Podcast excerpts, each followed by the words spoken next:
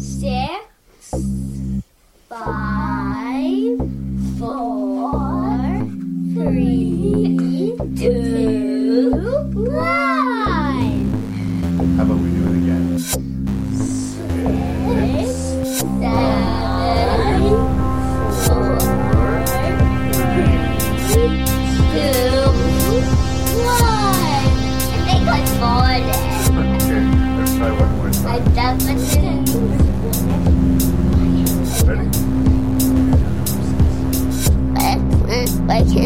you.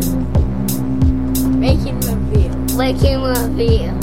Say six, Six, five, five,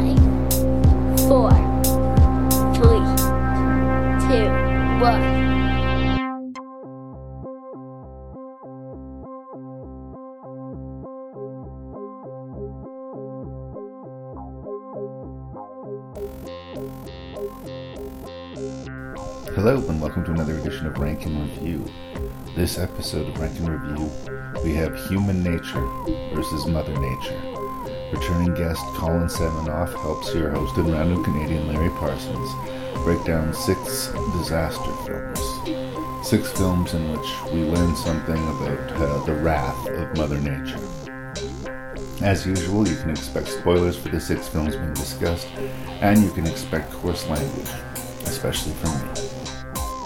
Thank you so much for listening to Rank N Review. If you have feedback, I would welcome it. You can send it to ranknreview at gmail.com. That's R A N K N R E V I E W at gmail.com. Please check out the website at rankandreview.ca and please tell a friend about the podcast. And now, let's get into it.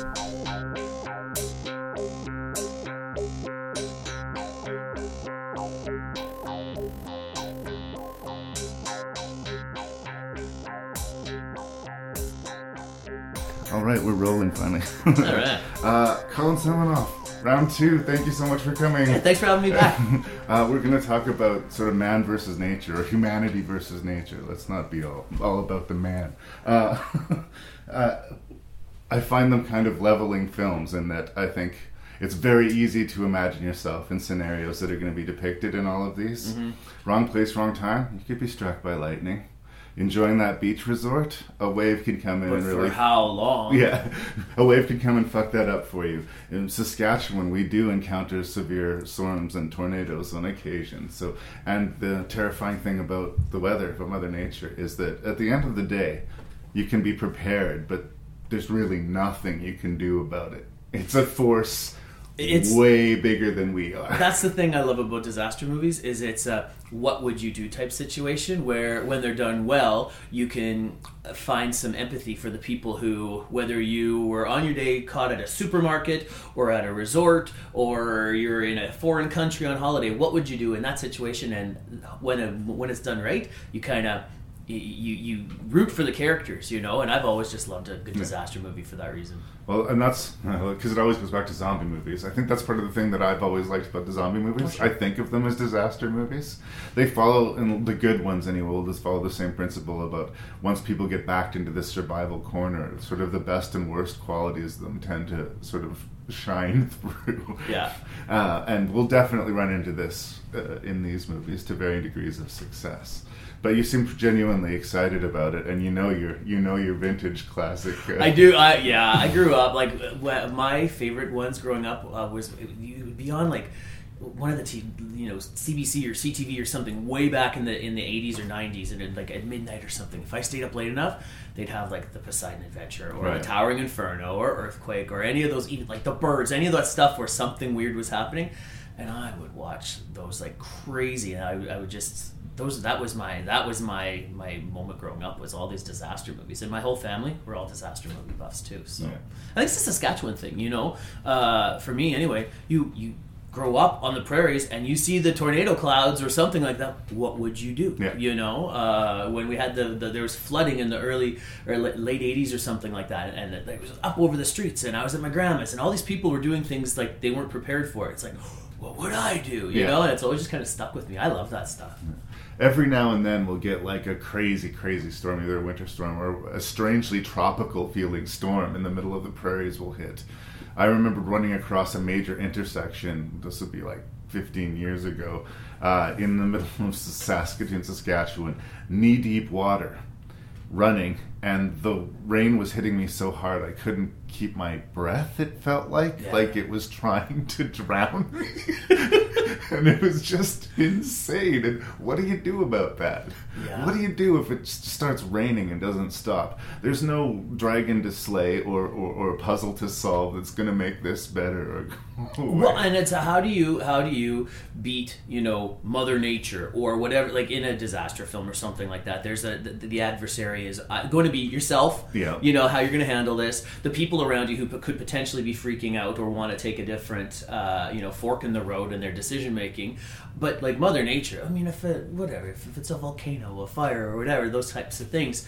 You, you got to be on your toes, but you can't stop whatever it would be lava, the direction of a tornado, all these different things. So it's it's kind of neat to see where uh, where the real people are going to show their true colors. You know, Yes. in, when the, when those things happen, and so uh, it's it's you really get to see the, the human drama behind it too. So I think you know the the what do we call this the nature versus uh, humanity, Humanity, or something. yeah. Yeah. it's it's a good theme. You know, for Yeah. that. I think another thing that, especially revisiting some of these movies, a lot of them I'd seen in the '90s, and sort of, I got them a lot of these in a package together, and just sort of, they'll be good to do for the podcast. So it genuinely had been a really long time since I sat down and watched Twister or Outbreak, right?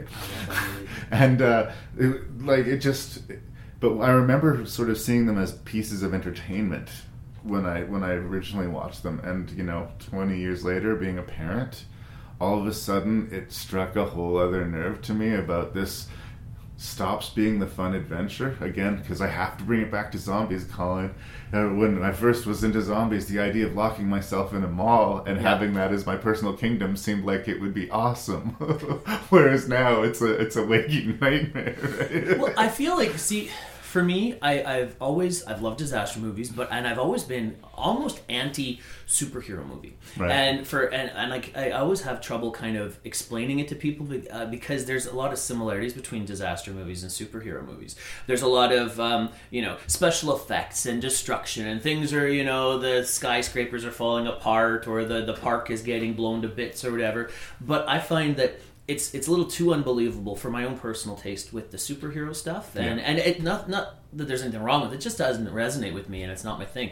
But in a disaster movie, it's like you get to see all these cool special effects and everything go crazy, and that it's a little bit more believable when it's done well because the the superhero then in that point becomes the everyday person. Right. you know the john or jane doe who gets caught in that situation. They don't happen to have you know um, uh, liquid metal powers or, or anything like that but they have to think on their feet and kind of MacGyver themselves uh, out of these scenarios and i think that that for me is a little bit more um, i can sink my teeth into that rather than oh what would i do if i had you know x-ray vision or something like that? I just i find that it's it's uh, it's a more enjoyable romp for me personally when you see the disaster stuff and when the special effects are good great i can even forgive a little bit of cheese if you give me some some good uh, wow moments on screen too Yeah. you know And there's different perspectives taken. I do think that we're going to go through a fairly significant dry patch for these types of movies, at least as entertainment.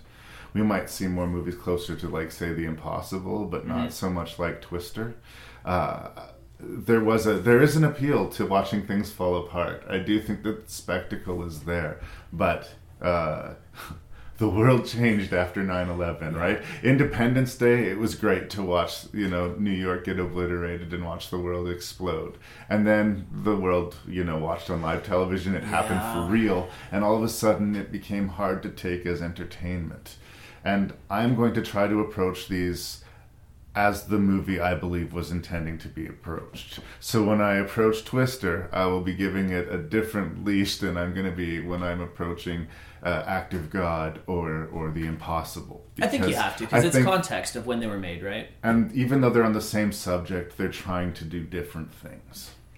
yeah that's totally fair i think you have to kind of uh, give them a, a bit of like you have to understand the context of when they were made, what was happening in order to appreciate them. Because when we get to the end, I'm going to have a few things to say about how I how I've ranked mine as well because they they, they mean different things to me. You it's know? a strange list to rank because uh, yeah, they're the same in theme, but movie to movie, very different. Yeah, very much so. different.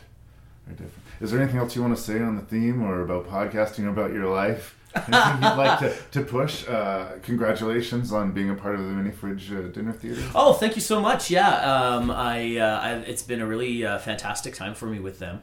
Uh, we've uh, got a new season coming up here in Saskatoon. Some I'll be doing some great shows for the for the community. So if you're in the Saskatoon area, by all means, join our Facebook group. Check us out, Mini Fridge Theater.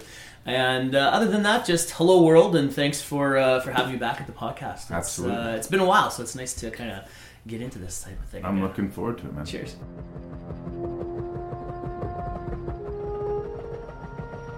In a remote African jungle, a small monkey is captured. Bound for a pet store in America, the animal carries a deadly virus.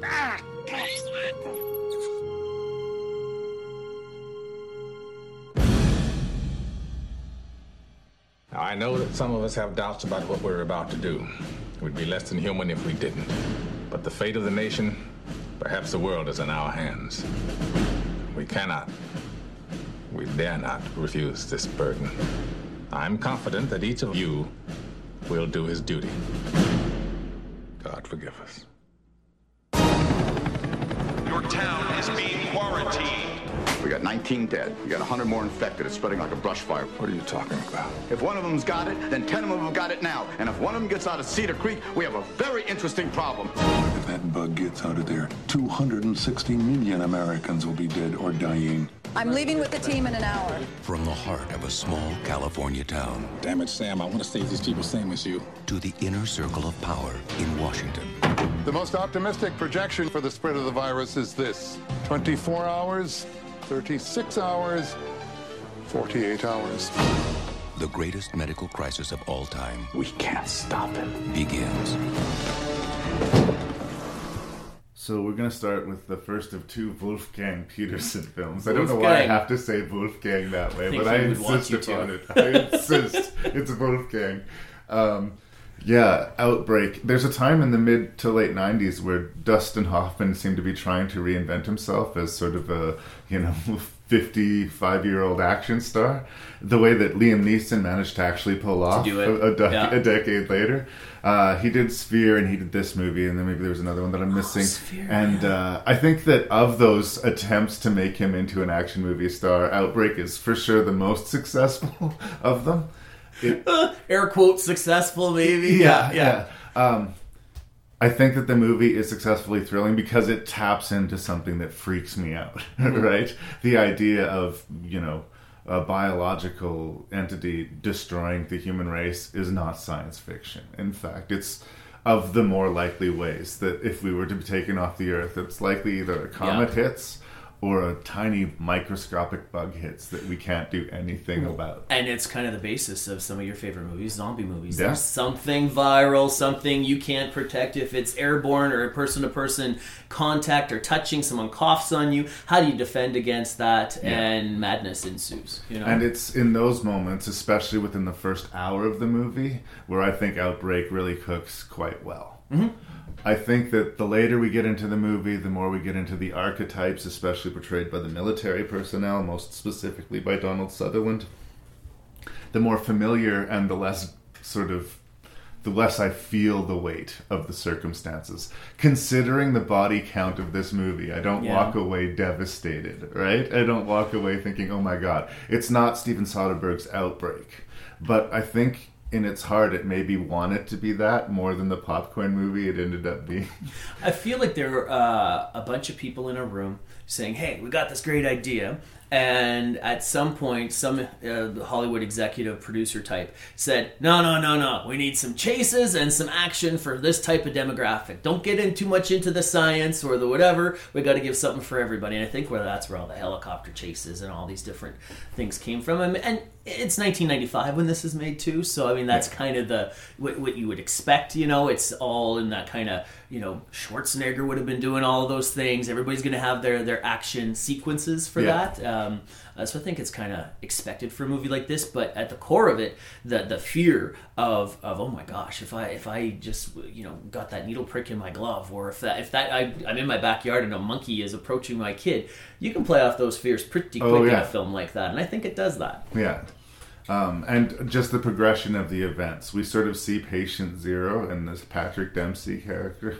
Uh, McDreamy. McDreamy. Uh, I, I always knew him from uh, uh, late 80s rom com Can't Buy Me Love. yeah. And a strange, obscure movie that I used to watch a lot when I was a kid called Run. I've never seen that. it's just Patrick Dempsey being chased by mobsters. I think it was on like Super Channel and was one of those movies that just they played again and again and It again. obviously left an impression. And I was in that age bracket where I was just I could for some reason I would just watch whatever was playing on Super Channel. Anyway, that's my little diatribe on Patrick Dempsey. But we see from him like he contracts it from the monkey, and we see him on the plane, and we see the people sitting next to him on the plane, and we Mhm. see you know the stewardess. He hugs his girlfriend, then the people in the hospital, and then the movie theater. And I love the rolling sort of build, the snowball build of it. Um, but I'm not sure that it, the ending pulls off. The, the cast really tries hard for Mhm. us, though. Well, I think um, for me now, now just to hear you, you talk about it, what it makes me think of is like in 1995, right around that time, we weren't as globalized and and and united, uh, you know, in our communications of a society as we were back then. This is like just dawn of the internet time, really. Right. Not that many people have cell phones or any of that sort of thing, too. So when you think about how a, a potential disease like this could be um, you know, spread through like through planes and movie theaters, and how t- close people are, you know, in all that. We hadn't really, I hadn't thought of those types of things For a while. Uh, f- yeah, like and, and when that hit, I, I mean, I was obviously younger uh, back then, probably in my in my twenties when that came out. And that made me think. It's like, oh wow, like what if someone coughed on me? You get a cold, you know, you can probably, oh, I got it from this person. I gave it to my friend, who gave it to my neighbor, who gave it to my mom, or whatever, right? Yeah. But can you imagine that on such a wider scale? You know, um, and all because of some freaking monkey. You know, Yeah. it's uh, it's it's it's very interesting. You know. There's two sort of uh, exciting stories that are being followed here, and uh, we have to find this monkey because we get the sample, blood sample of the monkey, insta-cure, right? It's still a little bit science fiction to that degree, uh, and then we have to stop the evil military who want Mhm. to obliterate this town, in a, to partly to keep secrets and partly to stop the virus from spreading.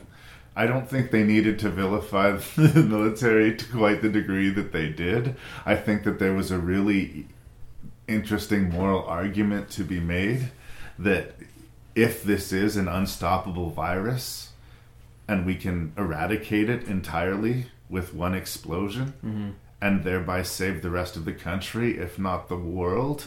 Well, and that's okay. Not to interrupt here, but really, this movie was trying to save the United States. This monkey Agreed. came from not the United States, No. from Africa. No. but the entire movie is that humanity's fate Yeah. is hinged on a monkey that who knew? Maybe there's a what's the monkey's backstory? Yeah. Where did it get the bug? Are there a whole bunch of poor people, um, uh, un, or poor I mean unfortunate people in Africa who are walking around with this bug? We don't know. We don't Well- care. It's only America because that's what's It's the important in this isolated pockets in the middle of the jungle. It's sort of the good bad news about when these things really happen. If an entire village is eradicated by that bug, that bug is eradicated with them. Yeah. Right? Yeah. It just takes one.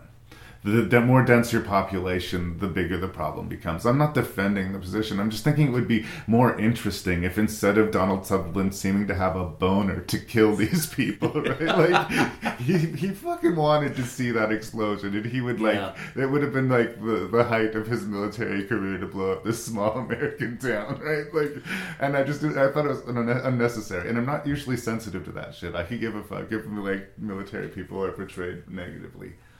I do think the patriotism in it has a 10 year. There's actually a line where I think Dustin Hoffman says, if you pull that trigger, you'll be killing a piece of the American soul or spirit or something like that. Like, I, actually said, holy shit, while I was watching the movie. that's something that you maybe think but don't actually say. It's very. Merca, uh, you know. Maybe that's why he gets to be a double hero then in this Dustin Hoffman. You know, he gets to save the people and he gets to save the integrity of the United States military from a deviant leader within its ranks. You know, Yeah. it's in the end, I think it starts real and it ends fake. Like Rene Russo, his love interest, gets this disease that, like, we're told melts your organs and slowly killed, cooks and kills you from but the she's so pretty throughout the whole thing. And he gives her an injection, and that unmelts her organs. Yeah, it's the the science in it is is not even a thing. Uh, Kevin Spacey's character, Kevin Spacey, may he rest in peace.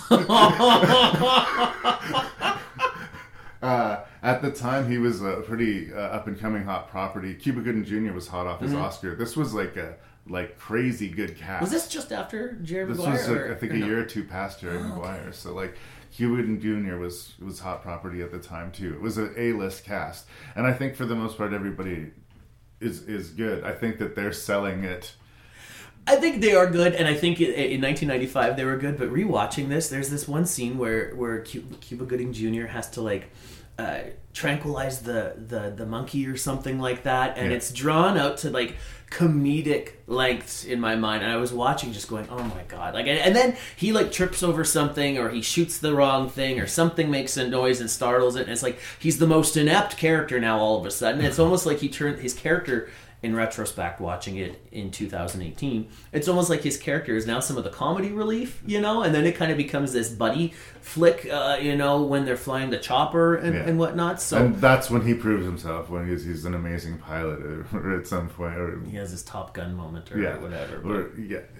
But again he's the newbie. Like he barfs in his suit the Yep. first day he's there. I think he's supposed to be our entry point into it. We're supposed to sort of enter the story through his character and be sort of feel his overwhelmed Yeah. perspective. I get that's the way i looked at it. Um, and uh, during the shooting the monkey scene I, there was worry that he was going to hit the little girl. Oh, in which what- case in which case i would say shoot both of them. You're not you don't have enough trank to kill that monkey right? You're not trying to kill the monkey so you're not trying to kill that girl. So the stakes just keep dropping and keep dropping. Yeah it was just it was just kind of interesting to see like all the different beats play out. You know you've got the the stuff happening with the uh, in the beginning with the um, they're in africa and he's got the love interest thing. But then like you were saying near the end it became just between about donald sutherland and well and morgan freeman i guess Mhm. too. The, the whole thing with the the their their rivalry or you know i guess they were in cahoots with the the bad stuff they were doing but it, it kind of got away from the fear of the actual um virus and turned more into just the conflict of those characters and that for me kind of you know dipped down but still it's a good romp you, Yeah. you have a bit of fun you know And again, the it becomes less real at the end when he cures Rene Russo. I'm I'm rolling my eyes, and I do think that this device in movies is well past worn. They have a damaged, broken relationship at the beginning of the movie, and through this horrifying Yeah. adventure, they grow closer, and their love is rekindled. yeah Yeah, No. holy shit, been there, done that. well another one of those that we're going to talk about later i think does Yep. that too don't they yeah yeah Yep, yep. But it's, even in 1995, been there, done that, and it still goes on today. And I'm just like, there's got to be some other thing you can do. How about the adventure that leads to the divorce, where the, the, married couple, after fighting off the deranged hi- hitchhiker, and uh, their their divergent paths and how they dealt with the situation, taught them that. You know what? We're different Life people. goes on. I've just people. faced death, and I don't have time to put up with your crap anymore. Good luck with your miracle cure. I'm going this way. But I think we're off the board. Is there anything else you'd like to say about Outbreak? I- I feel- Uh, no, not too much. I mean, I did a little bit of digging around. One of the interesting facts that I, I, I saw was that apparently, according to my deep, deep research on the internet, uh, is that the monkey was the monkey from Friends. It's the same actor monkey.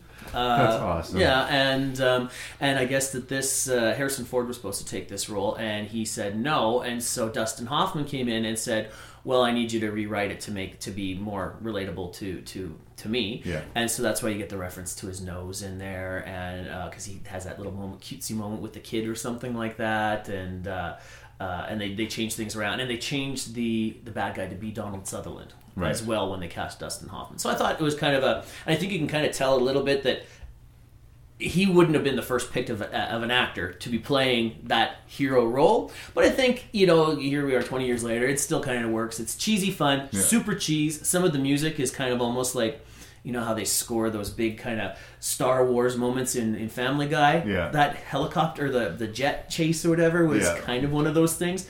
But it's a good romp. It's fun, and and when I lo- first saw it, I loved it. So it's a, it's a, it's got a nice little place in my heart. It's not my most favorite movie ever, but it's a good time. And I will say, with like the good and bad that I say with all of these movies, I don't think I was ever bored particularly while I was watching these. It's fun. So, like, uh, I might have been meaner about it than I should be. It's got a great cast. It's well made. It's decent. Yep. Um, but like I say, I pick a path: be real or be spectacle. Right. Well, and we've got the luxury and the benefit of watching it years and years later. And so, has it aged amazingly well? No, not so much. But it, for that little slice of time when when I was, you know, uh, in 1995 watching it, I loved the crap out of this movie. But now, of course, we're all older. Uh, th- this movie has aged a little bit, and we see the little bits of cheese, and we're a little bit more used to some of those tropes that are used, you Yeah. know, and the plot devices. But for its time, it was a great flick. Yeah, and this the hard thing about doing a movie like The Andromeda Strain or even Contagion, or which movies that I like, is the the weight of it. Yeah, yeah. If you don't have any fun, then then it just becomes like this Unbearable. When people come out of the theater, it's like they're walking out of a funeral, right? Yep. And if you're making that kind of movie, I guess go ahead and make that kind of movie. But in a way, it, it hurts the rewatchability. Yeah, this isn't Schindler's List. It this is not. this is this you is know, a popcorn movie. yeah for sure, hundred percent. Even as the seasons change, nature moves within itself. Its colossal power and its delicate beauty in perfect harmony. Perfectly, cosmically sane. Though periodically, nature will, in a kind of psychotic fit, go completely, randomly mad. It's okay. Here it now. It's all right. We're just gonna close. We need to down to Stormville right now. Okay. Come on, Don. Let's go. All right. All right. Let's go. All right. Here we go. Here we go, sweetie. Hurry. Here we go. You don't have a cellar basement, build the center part of your house.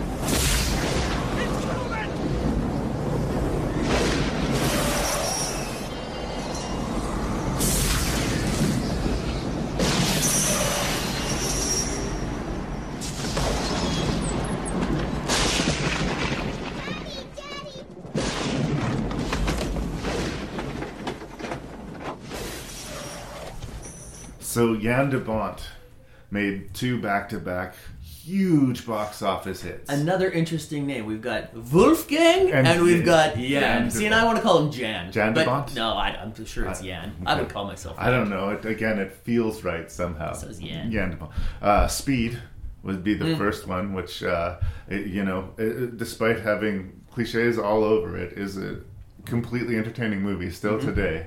And Twister would be the, the next. Unfortunately, it all came to a crashing halt with his absolutely horrendous remake of The Haunting. but uh, that oh yeah, I got I got stories about when if you review that movie, I'm in. Oh my god. Uh, I, I will sharpen my knives for that. But Oh. uh, but at this point, uh, his mojo was still working for him. Uh, Twister is not a smart movie. It's No. actually an incredibly stupid movie. But what it lacks in intelligence, it makes up for in energy and speed. And like, it's completely ridiculous. But because it knows that it's completely ridiculous and it's dipping its hand to the point where it's almost showing you the cards, but Yeah. just not quite. Well, and I think like Twister for me is one of those movies. It's got a very special place in my heart, and I'm not saying that it's you know the the the upper tier of what it is to aspire to to do as a disaster film uh, maker. You know, Yeah. but for me, I love how they like you're saying they go right to the edge, but they don't go over. They've got you know decent character development where where each of the characters are their own quirky little you know uh, people. It's for me again like how um, Aliens, the Alien franchise, uh, the early early ones. Great character development. So when something happened to them, or when they were doing something that was believable, you cared. Yeah. Um, had this movie just had a bunch of uh, soulless automaton, you know, uh, uh, muscle jocks and hoochie mamas, you know, just romping around, getting their clothes blown off by tornadoes or something, wouldn't have been successful. This Right. this movie says what these different people do, and you really don't even you're never fearful, but you, you're just kind of having fun at a time when they were just developing some amazing special effects for their day to kind of tell you this story. For me, it's just uh, grin from you know uh, ear to ear, just kind of you know watching this this thing happen. And when it's done, I don't feel like my time's been wasted. No. Yeah. It's incredibly entertaining. Uh, you might have to apologize to your brain afterwards, but Oh, it's a guilty pleasure. yeah. Uh, it stars Bill Paxton, Helen Hunt, and a tight white shirt. I'm sorry to sound like such a heterosexual male, but uh, I remember it making a real impression on me. in 1993.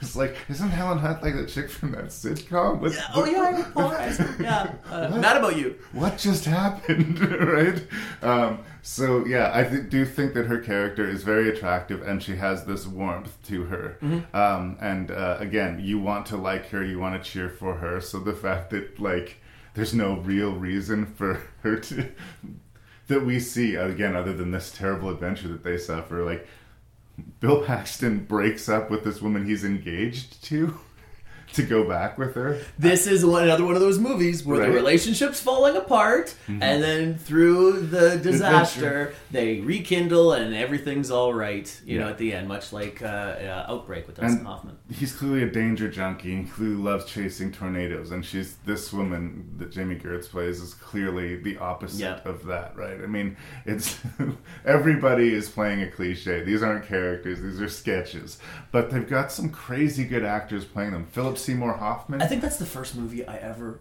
truly remember seeing him. Like I, Yeah. every other movie that I would have seen when he got more famous, Yeah. I'd be like, "Oh, that's the guy from Twister." Yeah. You know, uh, Jeremy Davies has like ten lines in the background. is of he this. the weather map guy or? Uh, no, he's the sort of stuttery guy. He's super skinny, real. Oh, yeah, yeah, yeah, yeah. Um, uh, Cary Elwes, uh, just everybody is somebody in this movie. Like even if they had five lines, it seems like their career blossomed into Yeah. bigger things.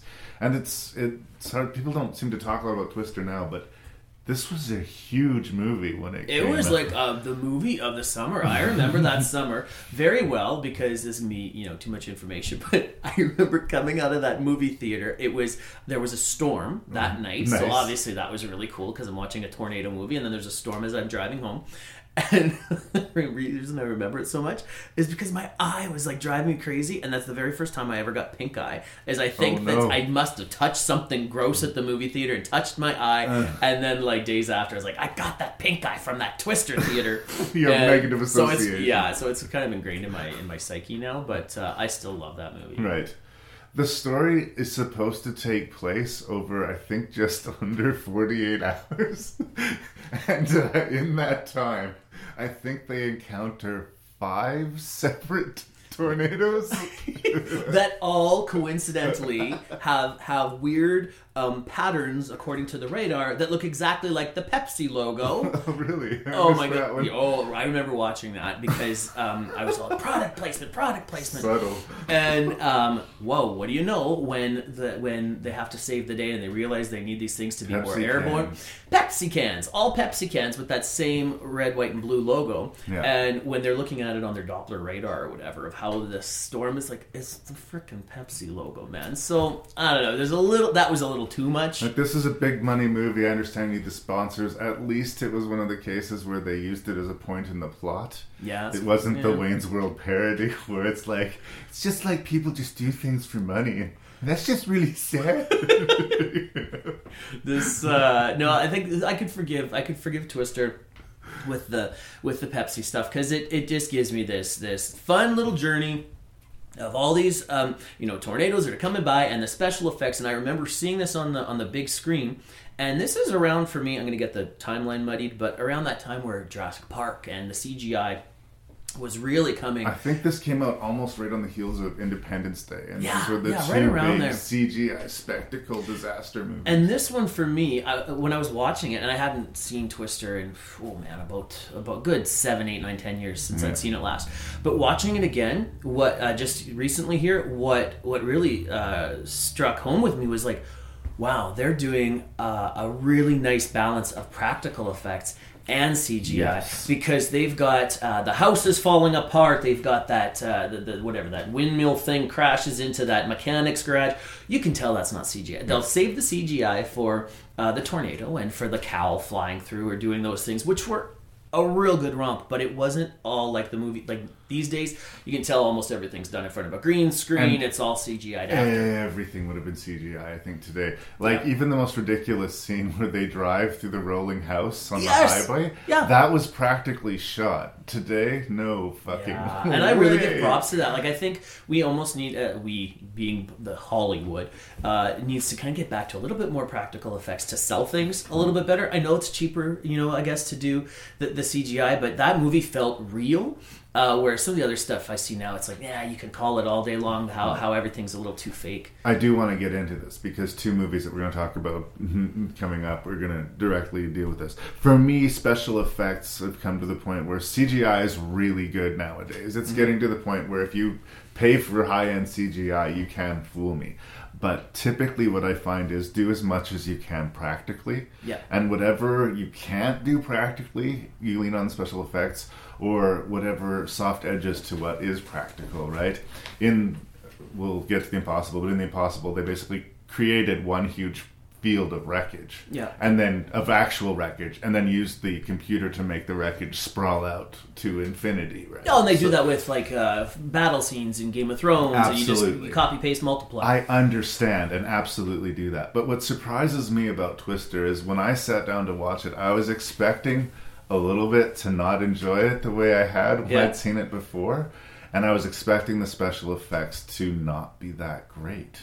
Because we're still talking early special effects. Yep. And what I find interesting, the cow doesn't look good. And there's a few specific in shots where, where there's actual moving characters in shots where you can sort of see it's not blending perfectly.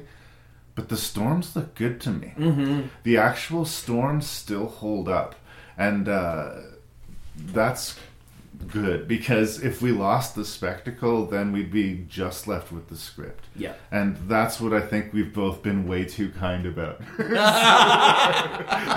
Uh, it starts with the Helen Hunt's character's father being carried off by a twister, right? Yeah. She's got a personal vendetta against the twister, right? yeah, I forgot about that. And she's like, she just wants to see it, and she's so emotional about. Uh, she thinks the, the, the, the twister almost it's it's almost like the Jaws thing where the, the shark is taking it personally against the It's family, and Helen Hunt is like, exactly the why? Jaws What do you want from me? You're exactly right. It is the Jaws thing. Like Yeah. it, it destroys her aunt's house too.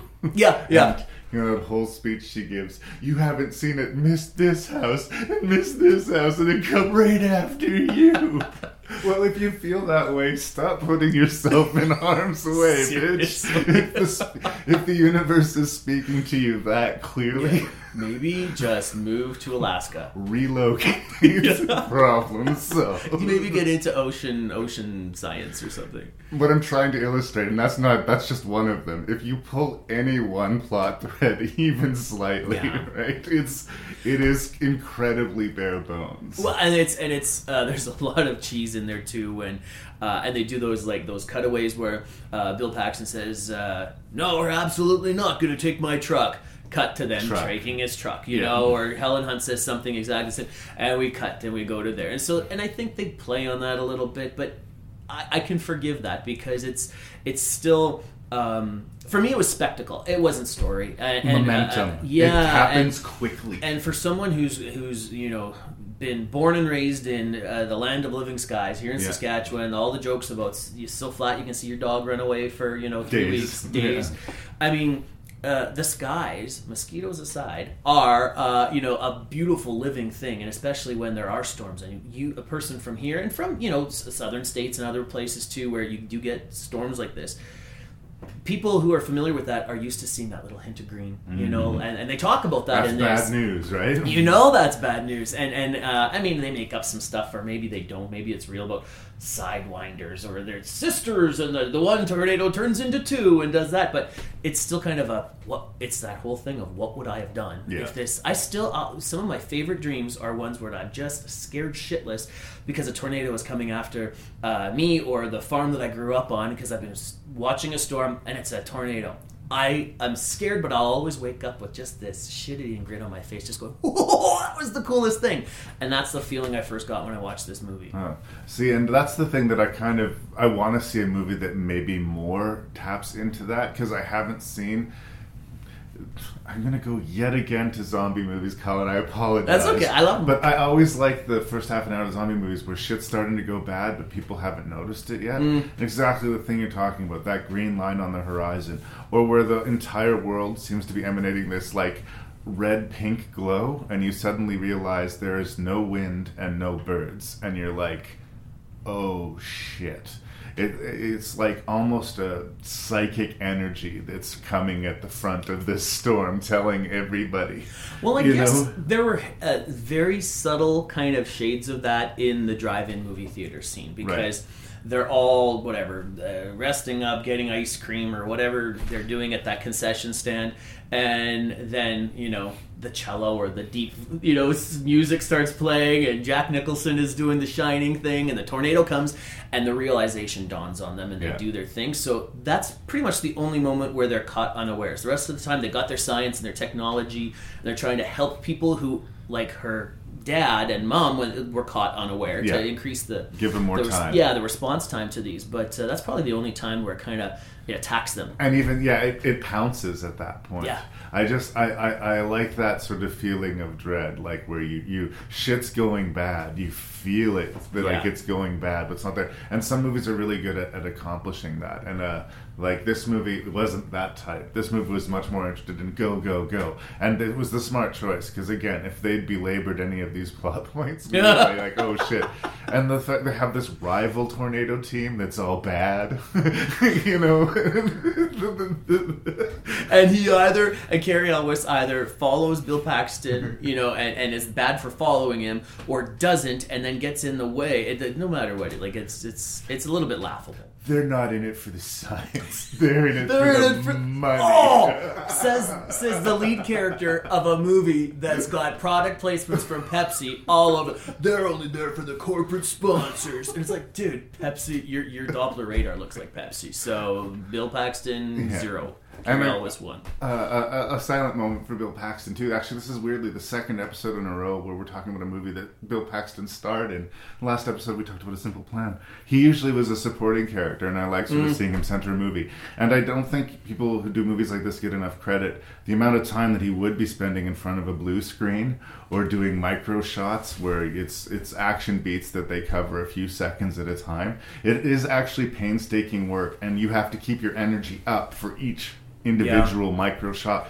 It's way harder and way less fun than you would think to be in a special effects extravaganza and to be able to deal with all that technical stuff and still come through with a performance.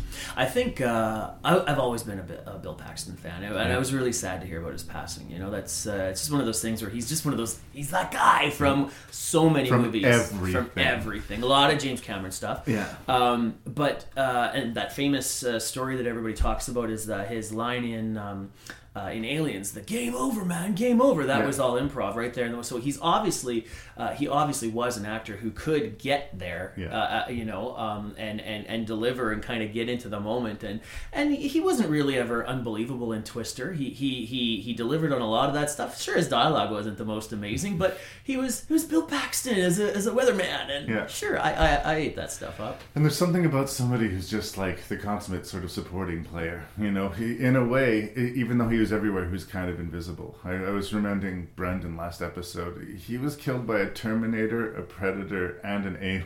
Oh yeah, yeah, yeah, yeah. like his fingers dip deep into our culture. Yeah. So, oh man, and- I loved him in True Lies too. Yeah, oh and, my god. and and Twister, I think, is you know maybe not as a high tempo as those others, but I think we can count that in there. Uh, it's an is what it is movie, Yep. but I cannot understate how dumb it is. It's super dumb and It- it's super fun. It is, and for me, it's got it's like it's it's uh, a really good old cheese. You know, Yeah. it's it's one of those things that it's that cheese has aged and still it's got little stinky moments, but I will still enjoy it and watch it and have fun. And and I I will every time I watch that movie, it can be on in the background. I can watch it like I just watched it here Yeah. again, and I'll probably watch it again in a couple more years. You know. Um, i- it's a go-to one every once in a while when I want to have a good uh, a good special effects fest for you know and, and a bit of nostalgia because it was such a good movie when I watched it in '94 or whatever it was. I'll even go further to make the distinction that it's it's not a movie that's so bad it's good. I think it's a good movie. Oh, 100%. It's not like Anaconda, where like I, I, I love Anaconda not because it's a great movie, but because of how spectacularly crazy That- it is. oh, right? I can't it's not. It's it's not that it's it's not like that. It's not one of those movies that you just slap your face and go, "Wow." I think that really smart people made a really dumb movie.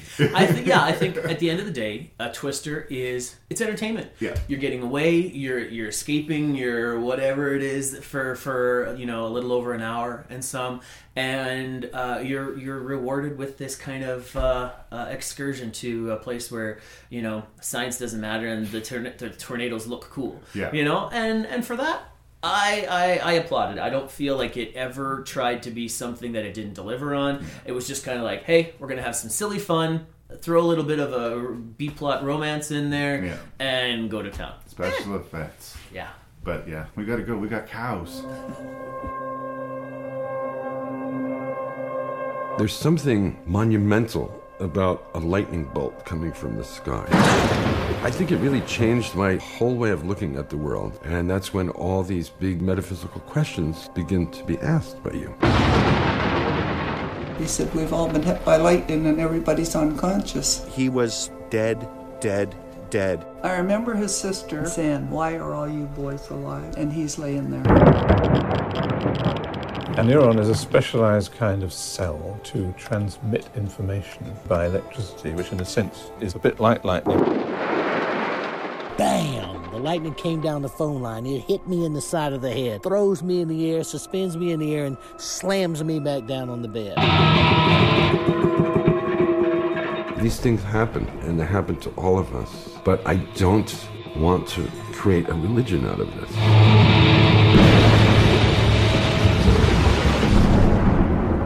There's no meaning to this. It's absolutely meaningless. So let's review, as I just referred to, the opposite of Twister. Uh, Act of God is one of these like nouveau documentaries that are sort of you know, more felt than anything else. It, it, it seems more interesting in in getting an emotional response from you than being more informative or educational, if that makes sense. Uh, I mean, we do learn about what the experience of being struck by lightning is like from several different vantage points, but the approach the movie takes is almost dreamlike and distant. Yeah, I felt watching this movie um, that it was more of it would have been more of an event to see with other people if they're if they were all hoity-toity at a at a at an unveiling at a theater or movie film festival or something and we're all having canapes and caviar or something. It feels like after that you would go and discuss it and and and and what it meant to you and how and I I think that for me, Act of God was maybe more of a trigger for a conversation that would have meant more than the movie itself. Um, but I never really kind of got into the just the movie. Like I guess we're talking about it now, Yeah. but when I was watching it, I was kind of like, "What are we watching?" You know, It's an art film, I guess, in a lot of ways, and some of the it's, I think it's trying to be an art film. Some of the pieces are fitting and some of them aren't. I didn't fully understand why we kept going back to this improvisational guitar acoustic player. guitarist. They were scanning what his brain did when he played something that was pre-written, and then they were scanning what his brain did when he improvised. And I was like, was he? And maybe I missed something, but I was like, is this has is he a lightning strike survivor? That are they show? Are they trying to draw an analogy between how lightning strikes uh, the ground and how synapses are firing in in a person's brain to create art or to to do things?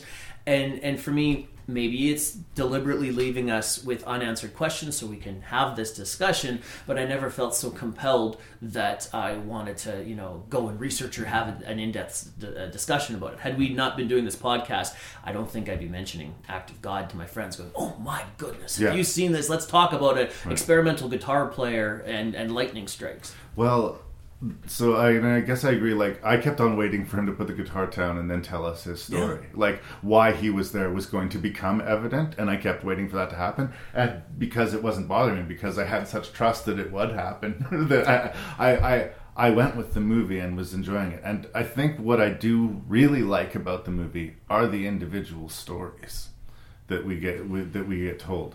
Uh, there's something powerful about the idea of being struck by lightning because it's such a rare occurrence and such a powerful thing to, to have like well, even through. more rare to have that happen to someone and be able to hear their story from them firsthand, where they have not been killed, Yeah. or they, you know, because otherwise you just hear, oh, someone died, but you don't hear from their words what that felt like. You Yeah. know, so that's interesting.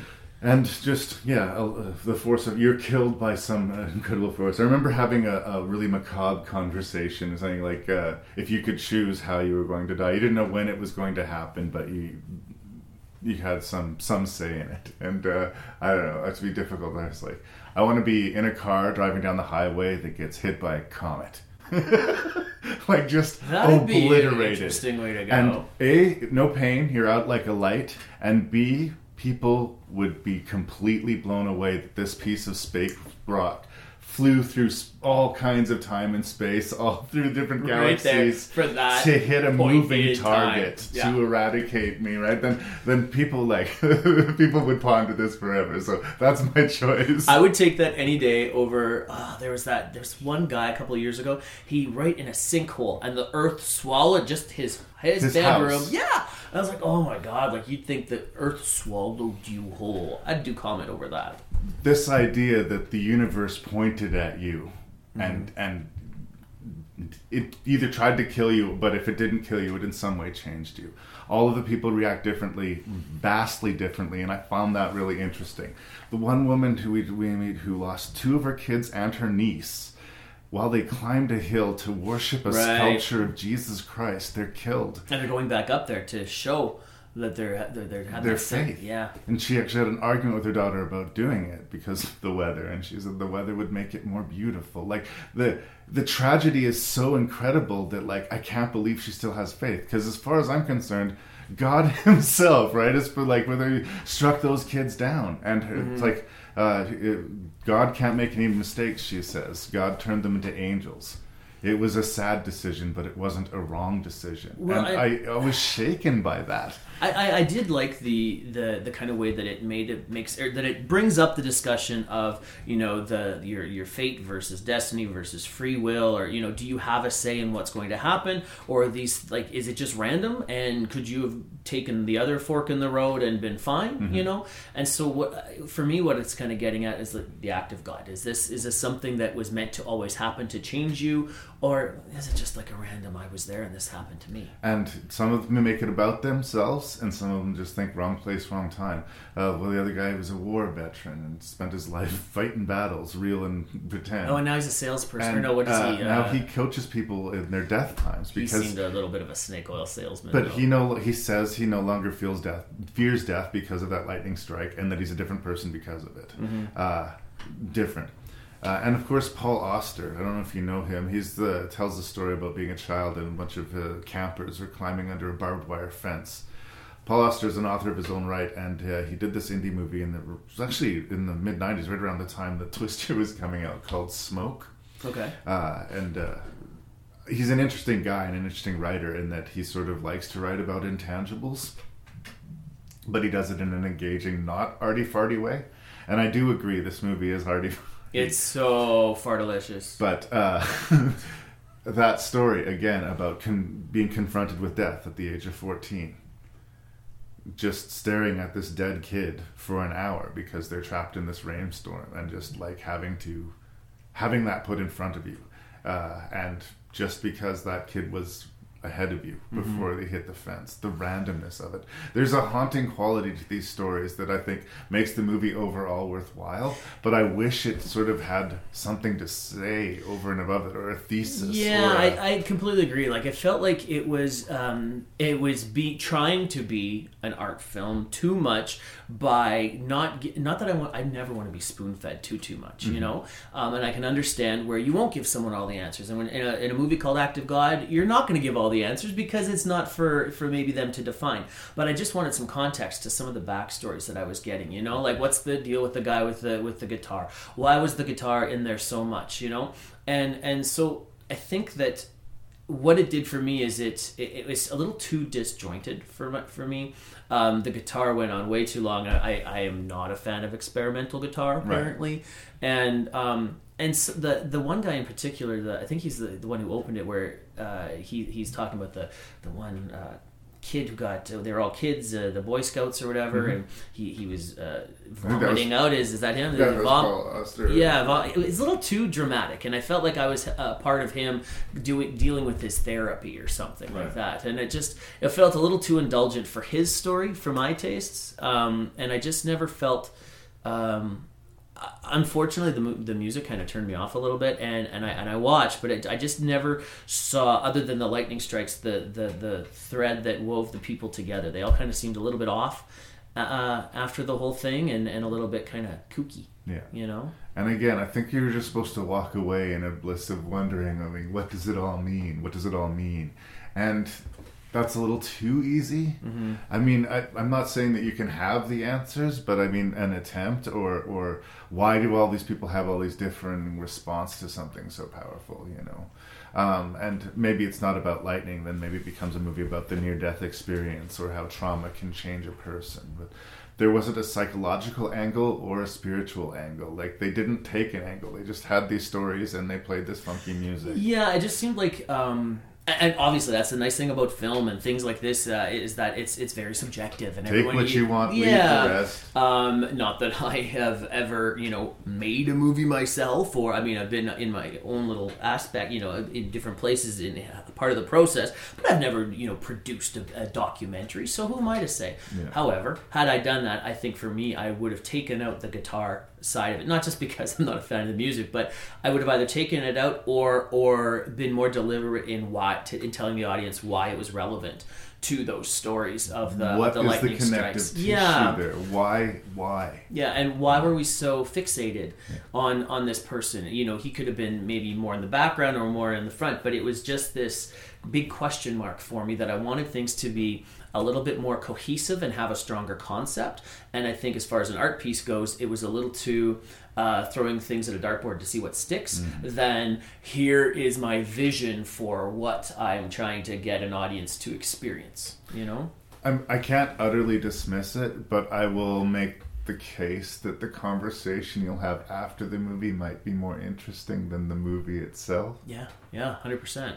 But it's worth having that conversation, maybe. So, like at the same time, I don't want to say don't watch Act of God either. then you've got to like have your friends suffer through it too, and then you might have some good conversations for like twenty minutes after. But I don't know. I don't know if I'd want to inflict that on on on my friends. If there was like a part two edit or something where they kind of streamlined things and kind of uh, made it a little, little bit more um deliberate in in a little bit more of a vision or something i'd say all day long but it almost felt like this was a first cut Right. that needed uh, a little bit more time uh, in in editing or storytelling or something to get it there. It, Flush it, out and find your theme. Apparently, Yeah, in yeah. direct in documentaries, that'll sometimes happen. Like they'll say you'll have hundreds of hours of footage, and someday while you're looking for it, you'll have this aha moment. well, unless this whole movie is being like super meta and saying that okay, it's all about experimental guitar. Now it's an experimental film, and we're just gonna throw it out to the universe Yeah. like a guy randomly picking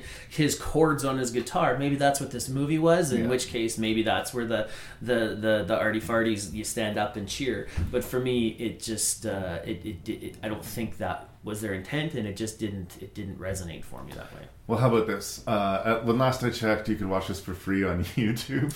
Do it if you must. Uh, and you can very easily click past some of that guitar if it ain't working for you. But I like again, I think I, I appreciate the storytelling and what it made me think about. And maybe at the time it was just a nice apology to my brain for Twister.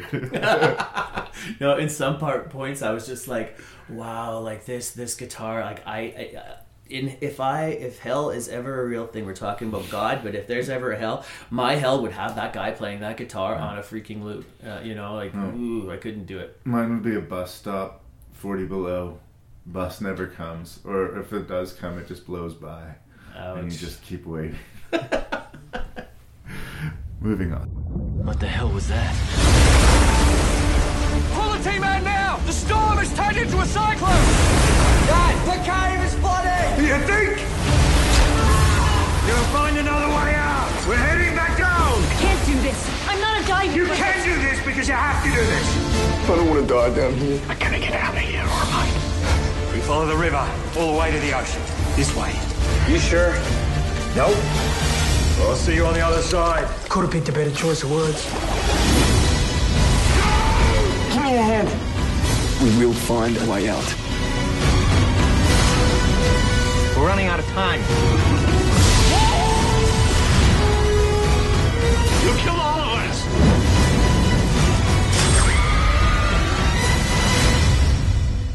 Never give up. No matter what happens, you never, ever give up.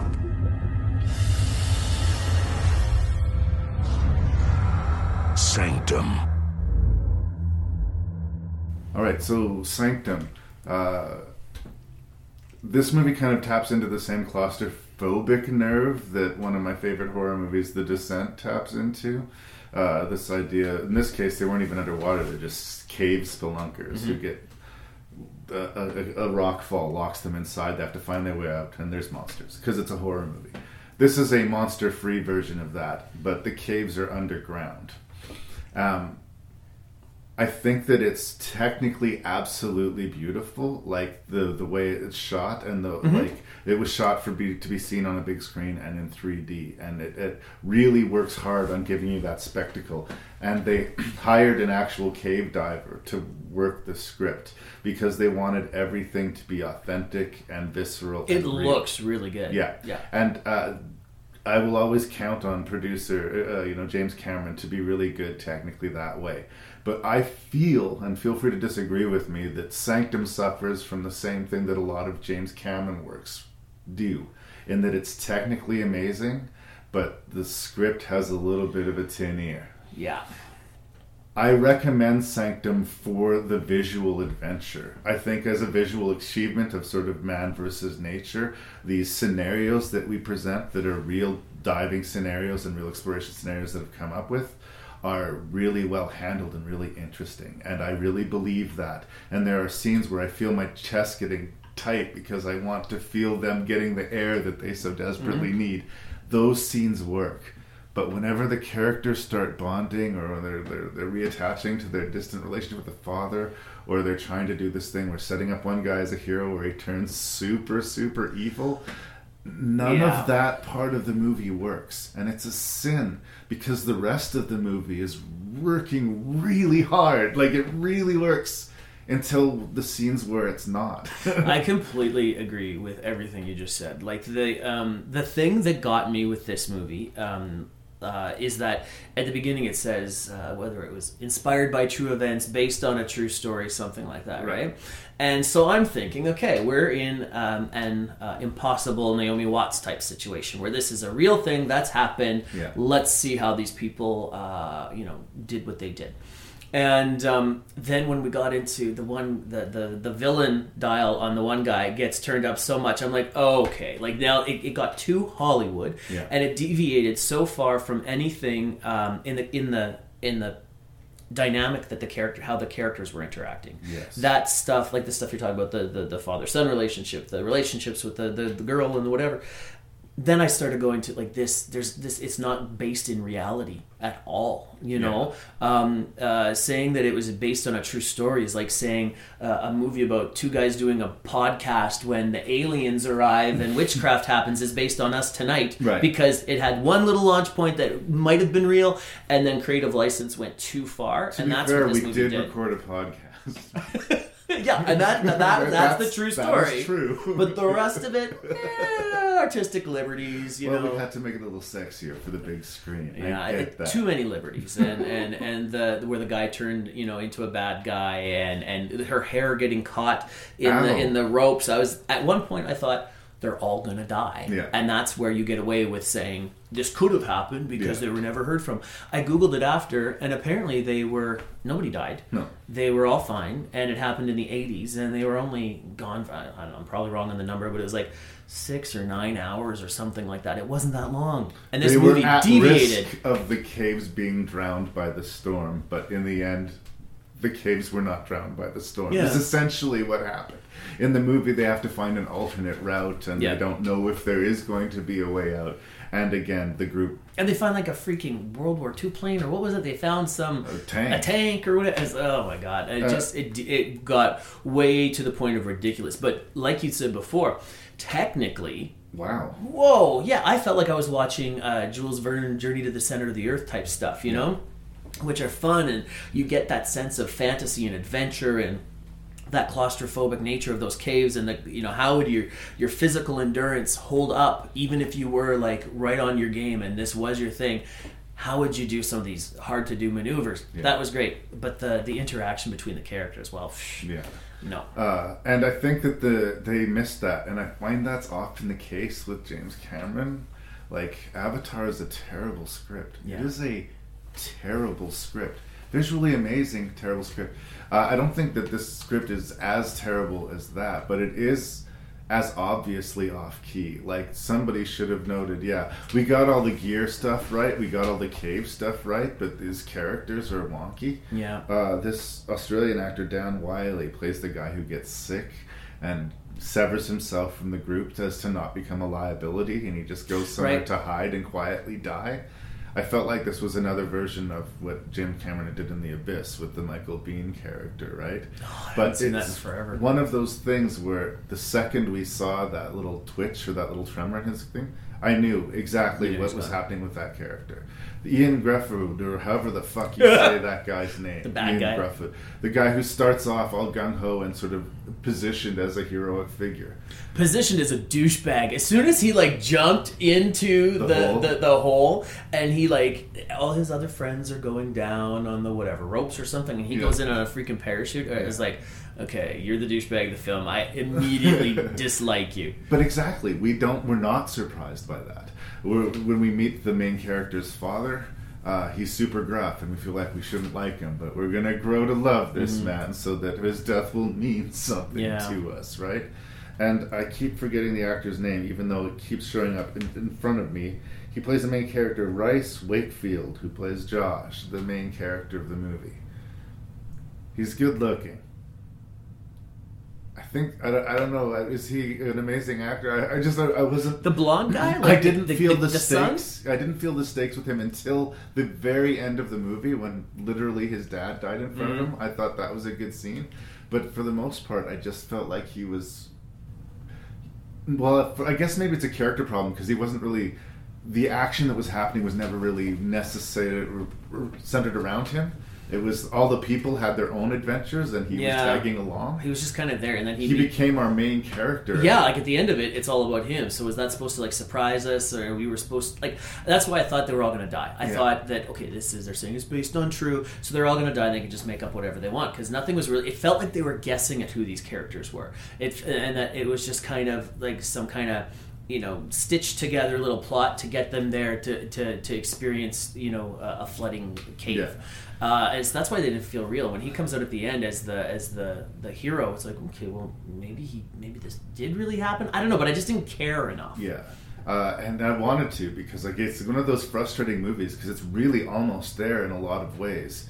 The the sequence you talk about where the woman gets her hair caught in the Yeah. gear on the rope and she's hanging by it and starting to peel her scalpel blade, Yeah, yeah. and she wants to cut it so bad and they're telling her not to cut it because she might cut like that sequence is like really good or, or the scene where the kid is like runs out of air and he's finding tiny puddle Yeah. pockets of air on the ceiling roof of top of the cave and he's just sucking his tiny little breaths those scenes really really really work and so much like when we were talking about act of god i'm like I, i'm at war with the part of the movie that i'm liking Mhm. and the part of the movie that i'm not and sort of like act of god again i think there's enough there that i can say like if this sounds interesting to you have a look but in a way this makes me hungry for the good version. You know, it, it feels like it's Sanctum feels like it is the uh, second or third in a series. Mhm. You know, like it feels like maybe there was a first movie before it, which there isn't, that was uh, uh, better, and that this is kind of like uh, deviated from that, and they're just trying to do a money making sequel. You know, because it, it feels like it could have been a little bit more. Um, uh, again like like act of god i don't know why i keep going back to this but a little bit more deliberate and a little bit more thought out it's like when you watch something that you know someone who's done a million music videos has something that just on screen it looks really good but you could care less because it's it's there's no substance to it um, that's that's Yeah. how this was Cameron is good with the technical and not good with the emotional. And how, how I- much of a part did he pl- play he was executive this? producer of the film. his his filmmaking partner, who he does all of these documentaries, these undersea documentaries Mhm. with, uh, was the guy who was one of the cave explorers that survived that storm. he Oh, wanted to make this movie, so he had a good relationship with James Cameron. so they weren't just using his name to sell tickets like he oh no, was he was hands-on. board, and if you Mm. watch the documentary, like you can tell, he put his full sort of producer weight and technical expertise Mm. behind the movie. like when, and he doesn't go halfway. Like when he made the Abyss underwater, he Oh, yeah. invented a lot of the gear to shoot Oh, he invented the the 3D stuff for Avatar. For when they did Titanic, he did worked on this the submarine technology to go. Like he, that guy is all in. He's moving the technical end of filmmaking forward, but Yeah. the emotional end is almost starting to drag backward. Yeah, it's like well, when you think about like the um, what is it when the the Academy Awards, the so and so of arts and science, he's really good at the science part and the technical aspects of capturing those things.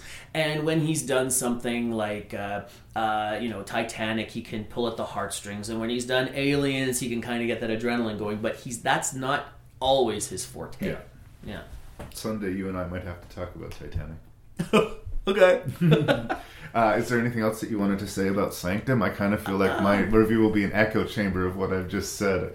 Like, I'm torn about the movie. It's one of those frustrating things where I think if the script was as good as the production, this might have been an amazing. I movie. agree. I agree. Like it's it's it's a fun watch. Uh, if you if you have it on and you're just kind of like you know watching it with your eyes but not listening to it, you're Yeah. kind of like okay, this is interesting. But as soon as you, it's it's almost like a like a, a twister. When don't listen to the script too much. Just kind of have fun watching what you're watching, but don't dig too deep in the characters' motivations or anything like that because it's gonna fall apart.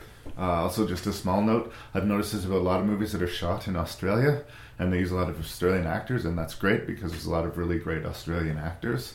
But there's something about, especially Australians or, or sometimes South Africans, doing an American accent.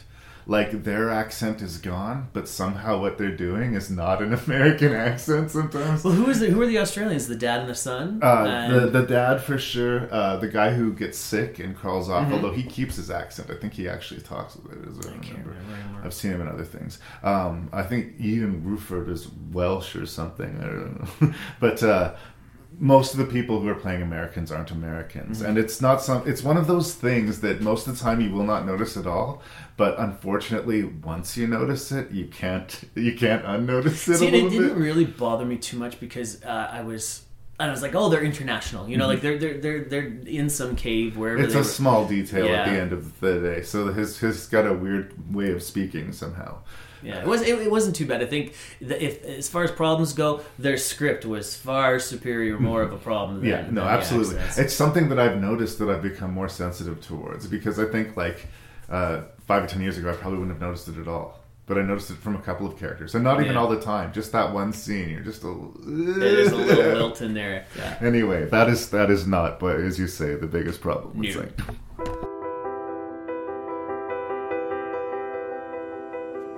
Boys, come and see this. Isn't it great?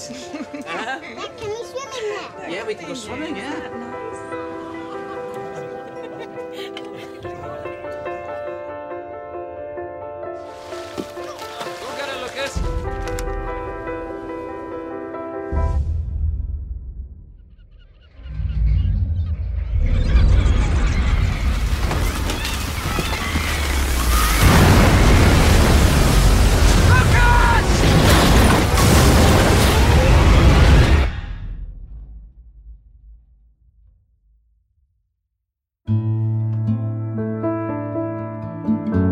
most scary bit for me When the water hit? when I came up. And that was all on my own. And then I saw the two of you. I didn't feel so scared anymore. If Mummy and Lucas are on their own right now, I'm gonna keep looking for them. One love. Scared. One life. I'm scared too. When one knee in the night, one life Thank you so with each other, sister. Lucas, can't help people. You're good at it. All right, so The Impossible. The director of this, J.A. Bayona, before he made this movie, did a, a film called The Orphanage, which Is it that horror movie, It's or- a ghost movie. If you're into if you're into ghost movies, it's a good one. It's a good PG, not too visceral like ouch, but it's really well made. And uh, on the strength of this, although its returns were kind of disappointing, he's directing the next Jurassic Park movie. Oh, nice. The one that's coming out this summer. Um, unfortunately, when the movie came out, nobody wanted to talk about how technically amazing the movie is. Sorry, The Impossible came The out? The Impossible. Yeah. When The Impossible came out, nobody wanted to talk about the technical achievement of the movie, or I think the frankly fucking amazing acting in it. Mhm. Everybody got so pissed off that they changed the ethnicity of the family, and that the movie quote whitewashed. And that's all that the fucking press was about this movie. I think they were Egyptian or Iranian or something like this. Something. Yeah, I've seen photos and I. Um, and uh, over and above the fact that almost everybody who worked on the production is like uh, Spanish, I think, Mhm. uh, or Mexican or something. I'm, I'm totally ignorant about that. But like, basically, yeah, they put Naomi Watts and Ewan McGregor in it so that it could be profitable, right? They needed movie stars because they were going to spend millions of dollars Yeah. telling the story of this tsunami hitting this uh, vacation resort and how this family survives it.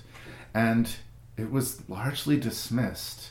And I think it's fucking amazing. I really do. There's like a few bumps in the road, but they're they're quibbles for me. This for me is a um, it's it is a disaster movie, um, but it is a film. You know, it is a uh, it's it's not just a, a fun little uh, forget about it later romp. You Yeah. know, um, which for me, my my disaster brain loves those kind of just like ah, things are exploding and falling apart, and what would I do? But this was th- this was a, a a dramatic film. Yeah. You know, this wasn't just uh, it was it had a lot of amazing CGI and scenes and things, but it really stayed true to the um, it, to, close to reality. There was nothing um, uh, fantastic or extraordinary outside of the human experience in it. Sure, I mean the tsunami is like blow your mind crazy. Yeah. But it's it's nothing that for a moment you're like ah no I, I call bullshit on that. You know it it, it really tried to. Um, it, it, it was almost like watching a um, a filmed reality show without you know scripted cheese. And usually, when you have such recognizable stars, that's a harder thing to accomplish. But the mm-hmm. reality is there. The the thing, and I, I don't want to belabor this because I do want to get into how great I think the movie is. But the thing that really pisses me off about people choosing to be offended by this is that one of the things that is so moving about the movie is the universalness of this experience. Yeah. It doesn't fucking matter what color you are. It Yeah. really fucking doesn't. When a wave like that just obliterates everything and There's it no becomes class. it- there's everything no race. vanishes. There's just you. and that's kind of what the movie's about and it's so amazing so anyway let's i'm going to try and get past that because it legitimately pisses me off because if you haven't seen the impossible watch it Yeah, absolutely watch it. um, and, uh, and the other thing Naomi Watts got a lot of attention for this. I think she got a Golden Globe nomination, maybe an Oscar or something. She got a lot of attention, and I do think that she's great. Ewan McGregor, That phone call The when he's fucking oh phone oh call my scene god. rips my heart out, shows it to me, then puts it back into my chest and sews Oh, it he in. can't even breathe and speak. And I mean, any human who's of a certain age has been there for their own reasons. And it doesn't matter who you are, if your family is lost in a tsunami or you've lost a loved one of your own or something, and you don't know what you're going to do. Watching Ewan McGregor do that phone call when Buddy Lens on the cell phone, it's just raw. And Yeah. I'm just like, that for me is like, that's, that's, that's just pure sophisticated um, um acting Performance. yeah, oh my god And everything about that scene is, is touching. Sort of context. The tsunami's hit. His family's been split in half. Mm-hmm. Well, as far as I know, he's got two of his youngest sons with him. He has no idea where his wife and his oldest son is. Yeah. And he's been refused a phone by a couple of strangers already because everybody's in the same situation. Yeah. And once the battery's out on the phone, the battery's out What on the phone. do? This man gives him the phone. He calls his father-in-law and just loses it. And he hangs up the phone. gives it back to the guy, and the guy says, You "You can't can't, leave leave, it." it. like that," Yeah. and gives him the phone back, and that's as touching as Ewan McGregor. Like it hits me now talking about it. It's like I haven't seen a movie that that really moved me like that, and I value it. Like, please give me that. It's so real and it's so um, there's no veneer or facade of people acting or people um, you know he's scripted that way and it's not believable. It's you, you you're like yeah i could see how people would be hopefully helping out people in that way and how you'd be torn in all these different directions. And you you you empathize with the um, the guy who's lending his phone to because he needs it and what would you do and all these people are around like it's um just absolutely bro and you know what kate uh and mcgregor are fantastic but Wow. those kids too Yeah. those little kids were just like little actor gods there The oldest little- of which is now playing Spider Man. oh seriously Yeah. oh, that's funny Um, yeah, the kids are absolutely good, especially like the very, very young ones. Mhm. All of these like horrible decisions that you have to make. Uh, Ewan McGregor's desperate, obviously, to find his wife and his older son, but he like he can't carry his kids through this Yeah. wasteland of death and debris. So he sends them with strangers to some relief camp that he's told about in the mountains. And like the force of will it would take to put your kids on that truck. This really happened. Yeah, yeah, and you you'd have like it's it's that whole thing about if you're if you uh, you know you've got two loved ones dangling from the c- cliff and you can only save, Save one of them, right? That's kind of the his own version of that, where it's like okay. The, the boys are alive right now, but his wife and his son, like he's got to look, or he won't be able to live with himself. And he's also convinced himself at this point, I think, that he's looking for bodies. Yeah. And then we have this split story. Actually, the first almost hour of the movie stays almost exclusively with Naomi Watts and the oldest son, and she is horribly wounded and trying to hide Oh, her deterioration. those scenes that they did too were just so like she's coughing up. These things are coming like just this her, the It's- injury to the back of her leg where Yeah. she's coughing up these things that came into her lungs, and you know that those are real injuries that. You know, but it was Really never gratuitous. It was never It was authentic. Yeah, and they didn't focus because I mean. Anyone who's read about these things, or you know, because it's still a recent uh, event, that tsunami, uh, 2004. Yeah. yeah. Um, but the, we know that thousands and thousands, like a couple hundred thousand people died. Yeah. Um, and so the the the aftermath of that, uh, there's footage, there's things where there's bodies, there's there's there's horrible, horrible things that you know no human would ever want to see. And I appreciated the fact that the the movie didn't sanitize it No. for us, but they made it believable. You could assume and imply that there were enough things off uh, camera, Mhm. you know, that are like out of the field of what we're seeing on the screen. That maybe that's where the horrible things are, but it didn't go into the land of gratuitous either, and so it kept it real without going over the top, and it gave it a respect for what these people were going through Yes. that I never for one second thought they were just doing it for for you know, to make money in the theater or to to um, monopolize monetize this thing into a Hollywood pockets. It, Yeah. it, it felt like it was a real human story. Yeah. I, I love the relationship between the mother and son there, and that like she needs to get him out of this situation, but Yeah. she's trying to have this this reserve that she's strong. It's not okay. The situation is not okay. They're not safe. But she is very rapidly physically deteriorating, and she Yeah. doesn't want him to know that, and he knows it. Well, and even to maintain their own humanity too, because when they there's that that little kid, I can't remember his name, uh, that little blonde kid. They rescue out of the that- tree, yeah, yeah. they rescue out of the tree, and that the, the son is like, "No, mom, like I got to step up right now. I've seen you've got these horrible injuries. We cannot. We're gonna die." And she says We something. have to. We have to, even if it's the last thing we do, Yeah. because it's it's keeping that. Like it, it's like the Ewan McGregor side, where he could not have not looked for his wife and son. Yeah. It's something within him that he had to do that would define him, win, lose, or draw down the road if he didn't try. Yeah. And when they go to make that attempt to save that little kid, they know that they have to because that's the people they are, and that's that's uh, that was her moment of yeah, we could die, but we have to do these things. And I I just commended how how how just how that was done, you know. And Yeah. she's not coming off being some Lara Croft, you know, superhero. It's she's a very She's surviving in the most basic way, like just by keeping moving yeah. forward. And, she, and she's not some stereotypical how Hollywood does so frequently, you know, damsel in distress. Like she is just a human who's been mortally wounded, who's trying to keep her shit together for to be strong for her child. And it was and it just it played so real. There was no there was no gender stereotyping or anything like that. It was it was just so real and raw. Uh, I just, I, I, it, it just resonated so well, which it can because it's a more recent movie than some of the other ones we've looked at. Um, it also has the power of being based on a true story. Yeah. This is not Outbreak. This is not fucking Twister. Like, well, and like- it's not Sanctum, Yeah. which says it's a, you know based on a true story, Right. and deviates so far from the world of reality that it's laughable in some of those character moments and things that you know when you do some research never happened. This uh, did happen, Yeah. and it stays within that that reality uh, base. Um, I, I read a, uh, an interview that the Naomi Watts uh, character had said, and uh, she'd said the only thing that the biggest thing that they got wrong with the script was that the the the ball the kids were playing with was yellow and not red.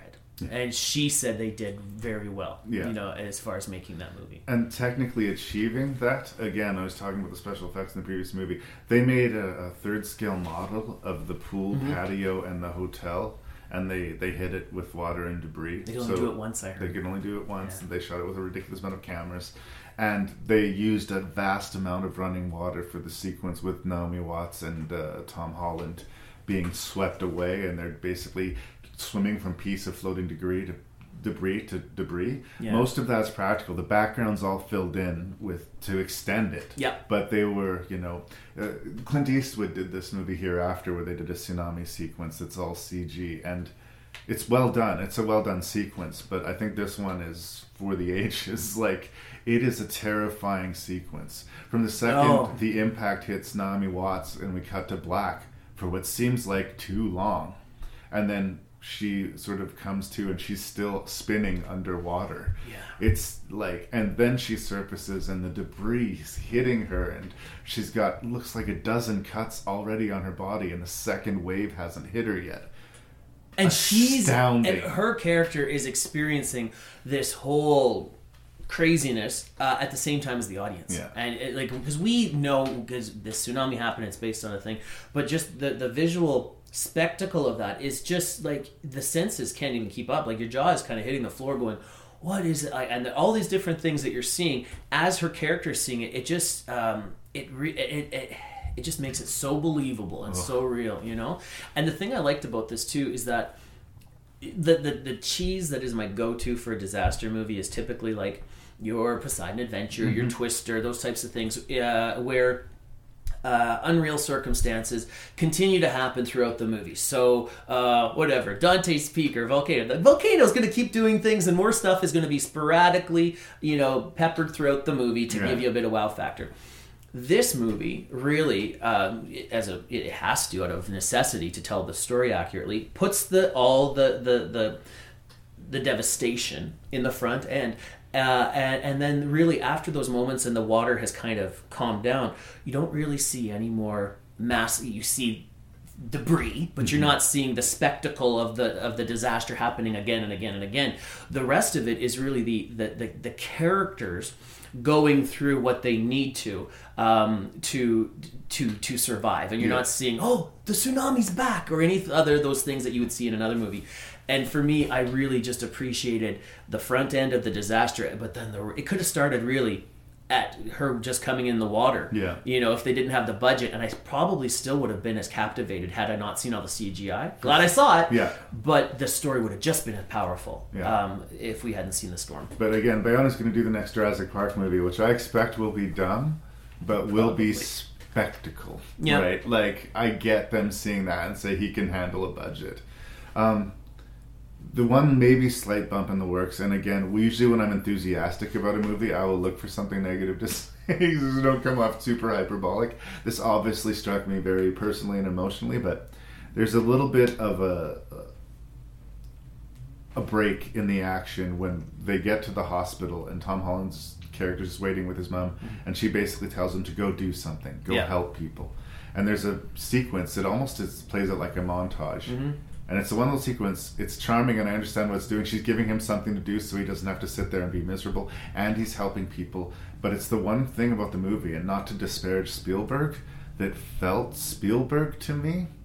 Oh, I can see that a little bit. Yeah. Th- There's just a little bit more sugar than the scenario was justifiably asking for. But then we cut from that to Ewan McGregor, and everything is to the right again. And it's a very small little blip, and it's like I'm not I'm not even being that ne- negative about it. But again, me connecting to that was so much more review, removed to Ewan McGregor talking to his middle son, saying, "The scariest part was waking up alone." Then I'm right back in the movie. Yeah, right? I'm yeah. right back in it. It's like it's real.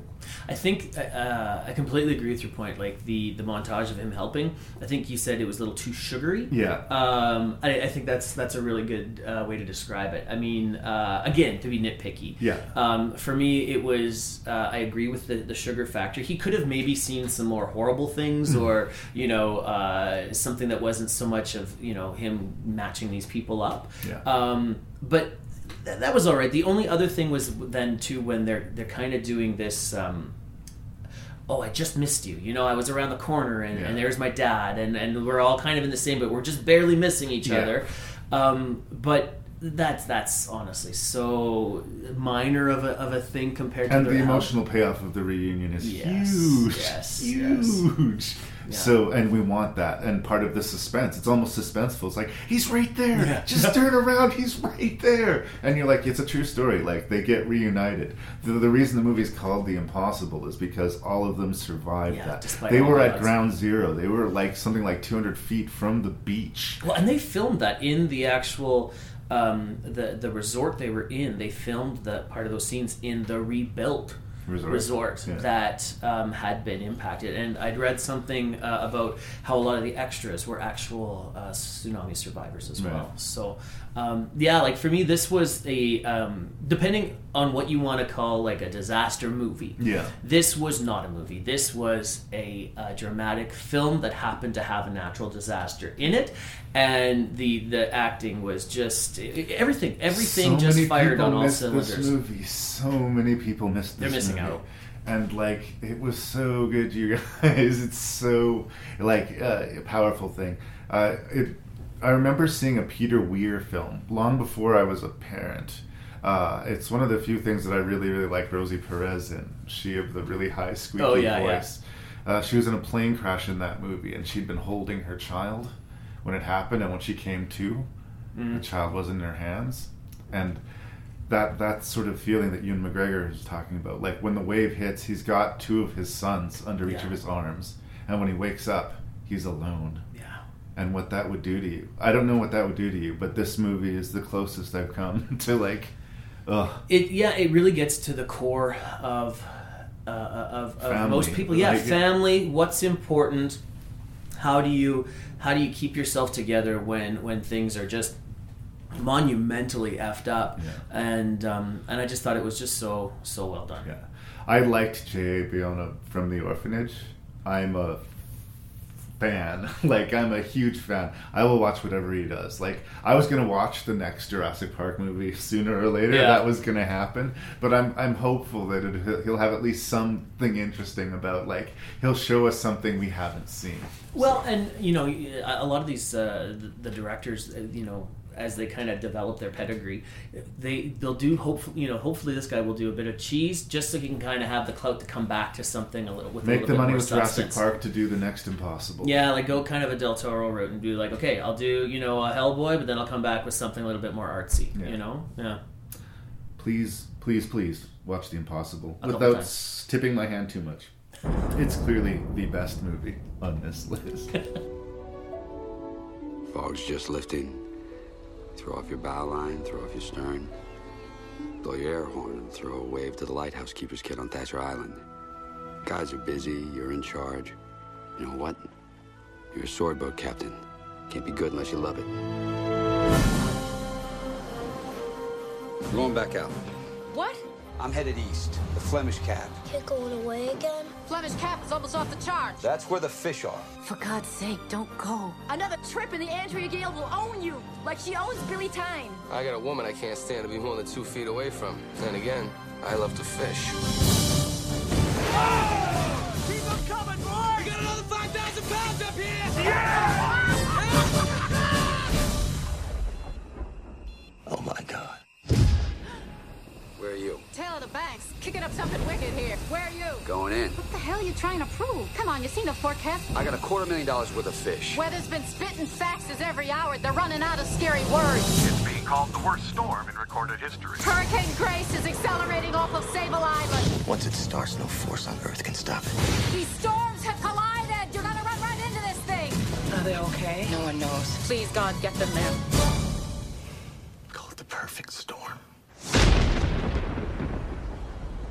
You know how I was getting like way too emotionally connected, just reliving certain events of the impossible because of how emotionally potent and strong they were.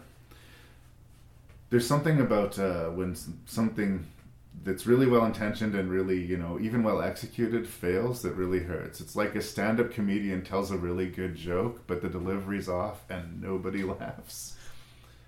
Are you talking about Perfect Storm? I'm talking perhaps. about the perfect storm. Like, its heart, I really do believe, is in the right place, but it is miscuing over and over and over again. And much like the impossible, which we just talked about, this is an absolutely true event Mhm. to the name and person on the boat, right? Like uh, these are real people who who suffered a real fate, and they wanted to show us the community, and they wanted us to sort of you know understand who they were and feel the lifestyle and honor these men. But in the end, the movie's about special effects, One hundred percent. Yeah. and It- it forgets. The issue, I well, actually, I guess we should say the director for this movie, too. Wolfgang Petersen. Wolfgang is back, uh, having directed Outbreak. Mm-hmm. Um, which of the two movies I prefer, Outbreak to Yeah, Perfect agreed, Storm? agreed. Um, Perfect Storm for me, and this is where I I don't want to go on too much of a rant, but. Um, it's another one of those ones that says based on a true story. Yeah. And I remember watching this in the theaters in early 2000s, whenever this came out. And uh, I remember thinking at, at the end of it, spoilers, everybody dies. Yeah. Um, I remember thinking, how do they know that any of this happened? They do not. Th- They do not. They, they uh, honestly, this could have been aliens could have abducted them. The ship could have gone down because it had a hole in the side before the storm hit. We don't really know what happened. So everything that we are presented, all the drama, all the interaction, everything is all a fictionalized account of of just knowing that these people went out and died. You know, so so right off the bat, I'm kind of like, okay, how many liberties are we allowed to take? And I feel that the intent of this is the antithesis of um, the impossible, because the impossible was about putting the the, the the the putting real people, giving us the humanity, the real the the, the just the the essence of humanity in these perilous circumstances and what what would happen with perfect storm that's just uh, uh, a way to trojan horse in a bunch of special effects. And to say oh wow look we've got a storm we've got water. But do i necessarily care about george clooney's character? Even though it's a real person i don't think i was ever exposed to the essence of these real individuals who who passed away uh, in this in this storm, and that's unfortunate for me. And and the the characters take a total backseat Yeah. to uh, you know seeing a bunch of water splash on a boat. Um, yeah, sorry about the the text distracting me. Um, like you said, we don't know exactly what happened on the boat, but that being the case,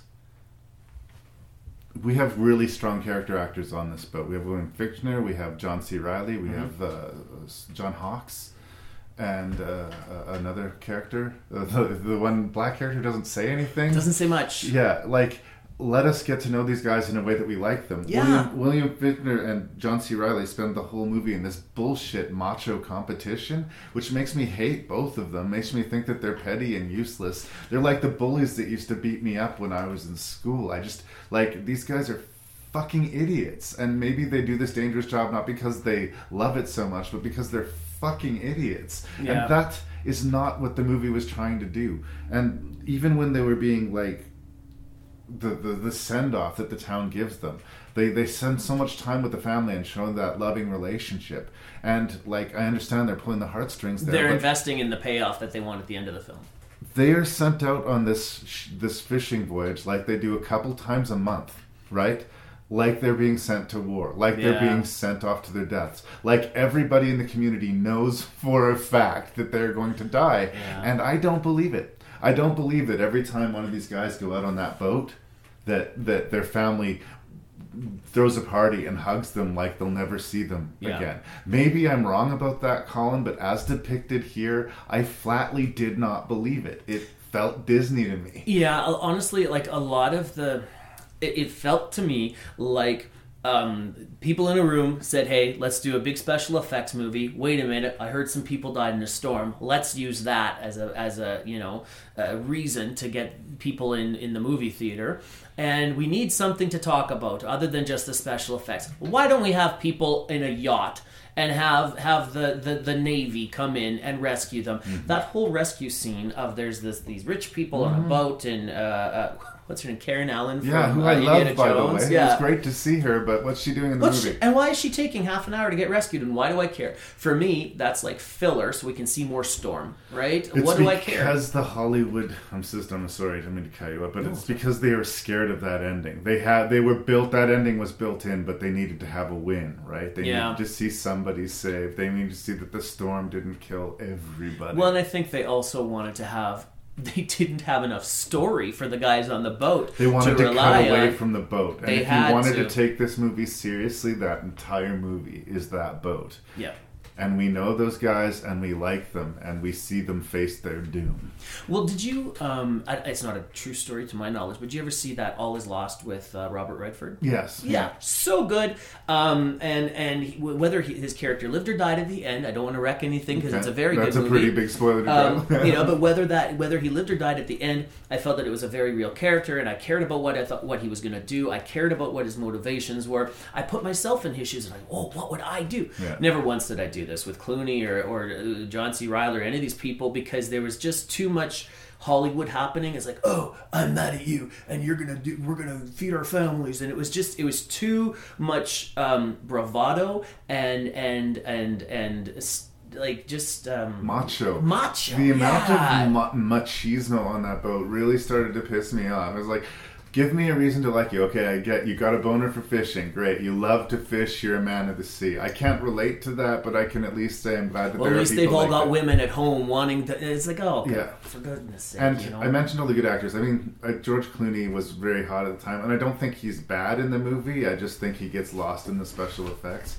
But Marky Mark is a is a weird one for me. Mark Wahlberg, the movie star, because most of the time I just I'm sorry, I just don't think he's much of an actor. No. Every now and then, like one of his first movies, The Basketball Diaries, he plays this asshole bully, and I really believe it. And he got an Oscar nomination for The Departed, playing an asshole bully. he, he's done some like not to dismiss him. He's done some good stuff. Mm-hmm. I don't think this is his best work, and I don't really think he was given much to to do. I think if I was going to cast somebody to play an asshole or a bully, I would definitely consider Mark Wahlberg. But generally speaking, this is definitely one of his deer in headlight roles, like one of his The Happening or the remake of The Planet of the Apes, where Mark Wahlberg's in the center The of this Happening the movie. one with the plants? Yeah, Yeah. Where Mark Wahlberg's in the center of this movie for some reason. Why is it Marky Mark playing this role? Was he the right guy for this? Role? Apparently, role? they wanted uh, Nicolas Cage. Really? For uh, his for this role, and it never happened. And then Clooney said to Wolfgang uh, something like, "Hey, uh, Mark Wahlberg has like a, a, Boston accent or something." And like, oh, and they just did it on a handshake, Right. you know, and they just filmed it with him. Again, uh, he's the character that we're most anchored with as far as being related to him, I think. And, Mhm. you know, because he's the youngest and his girlfriend's the prettiest, the most tragic. well, and and somehow um, they have this weird moment where uh, spoilers, they all die. Mm-hmm. Marky Mark is in the in the in the water saying, "I'll always love you. You're my life and my You love will whatever." had- And she, the Diane Lane at the end of the movie, is like, "I had a dream," and quote unquote quotes what he said, dying. So, are we supposed to believe that somehow his his what he was thinking transcended across the storm and reached her? And yeah, no, Yeah. no, it just it was too much cheese. right down to their dying moments. Like, uh, was I Clooney surprised goes down that with the Clooney ship. goes down with the ship? Uh, even John C. Reilly, who's an actor by the way, who I really like. Uh, they- His last line This is going to be really hard on my boy. He would think but not say. Oh my god! It's right? so bad. Well, and that's why it just didn't. It, none of it clicked for me. Like, there's John C. Reilly. We, we, they set us up when he's got a kid, and the kid loves him, and the kids get along. The kid gets to go to the bar and loves his dad, so that we can all be sad at the end. Yeah. Um, but then he's this badass who who has this you know this confrontational thing with the other guy in the boat, and he doesn't turn into a loving father. He just turns into a dick. Yeah. And it's I just there's there's just too much of a disconnect there. You know, CGI was great, but Special effects, technically, again, yeah, I've been hound, really hounding on the negative. There are positive things to it. It's got a fairly enthralling energy to it. Like, it's not boring, but it's just off key. It's really off key, and Mhm. it's so far from what it wants to be. It's again, it's like it's when someone's trying to be funny but not, or Yeah. something's trying to be scary but not. It's failing huge. Well, and to get back to like the the real people uh, side of this too, like I feel that in the in the Impossible, wow, like the the the, the characters that were portrayed that are apparently based on real people, uh, that are based on real people, I felt that they did those real people justice. Yeah. Not so with the perfect storm. I feel like um, my perception of these poor, real, unfortunate, dead people is that wow. If I take the movie's word for it, they're kind of buffoonish. That they drove into the storm, um, they they ignored everything that they should have done just so they could get some fish, and they and they knew the storm was coming, and they died from their own stupidity. I mean, that's a very callous, you know, uh, harsh, t- uh, cynical take on it. But I don't think that that's how I would want to be remembered if I went down, because that's probably not Yeah. grounded in what really truly happened. Yeah, and the, I don't know if the hubris angle is a thing in humanity. Nobody in their hearts believe. I, I secretly think people privately in their most secret hearts think, yeah, I'm immortal. Death is Yeah. not really going to happen to me. I will always be here. There'll be a way, right? So you never believe that this is the storm that's going to get you, right? We, we will we will chug through this storm and we will persevere. Uh, like I, that didn't bother me as much. There is a peripheral story in the script that I think, in of itself, could be quite a horrifying movie. One of the three um, Marines that were jumped into the water to, Mhm. to do rescues lost calm, and they weren't able to find him. Gone. Right. There could be an interesting story there, right? You hit the water, but somehow you lose your communication device. You get stirred around by this storm. You wake up to placid seas. He had a flotation device on Yeah. him. So now you're floating in the open ocean. You've got all this equipment, survival equipment, but you'll have three days before you're going to fucking starve to oh death. Oh my god. I don't know what that movie is, but I bet you it'd be a better movie than A Perfect Storm. And it's too bad because there's real quality content here. I don't think the acting's bad. I think the production is quite impressive, but it's not good. It's it's it's kind of uh, uh, on a parallel with Sanctum. You know, visually it looks it looks fairly decent, but uh, what's being written for them is uh, not so great, and it deviates in my mind so far from the truth. You know that that um, and I, I, I I'm personally torn between uh, and I know right now like fake news and all these things is, is such a hot topic, um, but where where are the shades of gray between you know we say it's inspired by true events. We say it's based on a true story. We say it is a true story. And look at all the differences between what was done in the impossible Mhm. and then right out to lunch with sanctum. Totally uh, um, improvised made up. People died when they didn't in sanctum. How do you how do you justify and say what you're allowed to do? I i read this article where I think it's Olivia de Havilland lost a lawsuit against um, the guy who does Glee and uh, American Horror Story, and he does that feud series now. Right. And they did um, Bette Davis and Joan Crawford, and Olivia de Havilland is like 105 now Yeah. or something. And she said, Defamation of character or Yes, something. and she said, "I'm not this person. I was there. These things never happened. You are. It's defamation of character." And the judge said, "You don't own history. The, the these people can fictionalize whatever they want. They could say that you could shoot freaking laser beams out of your eye or that you're molest, molesting children, Mm-hmm. but you don't. You're not allowed to say as a real person that that's not you. She had to pay the lawyers' fees for that. So how then do you say in a disaster movie like this where you are allowed to walk the line of what really happened and where the creative license comes in? I don't know. It's the tough thing about the, these sort of movies too. There's a there's a thin line to rewrite it. I think that maybe the distinction should be inspired by true events or based on true events, but they'll. But you look to- at look at Fargo. Mhm. Fargo says They just that, lied. it's not even close. That was the to- Coen brothers just plainly nakedly lying. Yeah. and, uh, but I love the Coen brothers. Like, yeah, I Love Fargo, but Um, still. Yeah, I think that you you really have to honor the reality of the situation if you're going to do that. And like they shot it where it happened, and that's the real tragedy of this one is that they really wanted to do well. I think they meant to do well. And here's something. Here's a left-handed compliment that I'll give a Perfect Storm. I don't know why. I think I'd read an article about the production. I was kind of psyched to see it when it was coming out. And the first time I saw it in the theaters, I was kind of wowed by the spectacle of it. Mhm.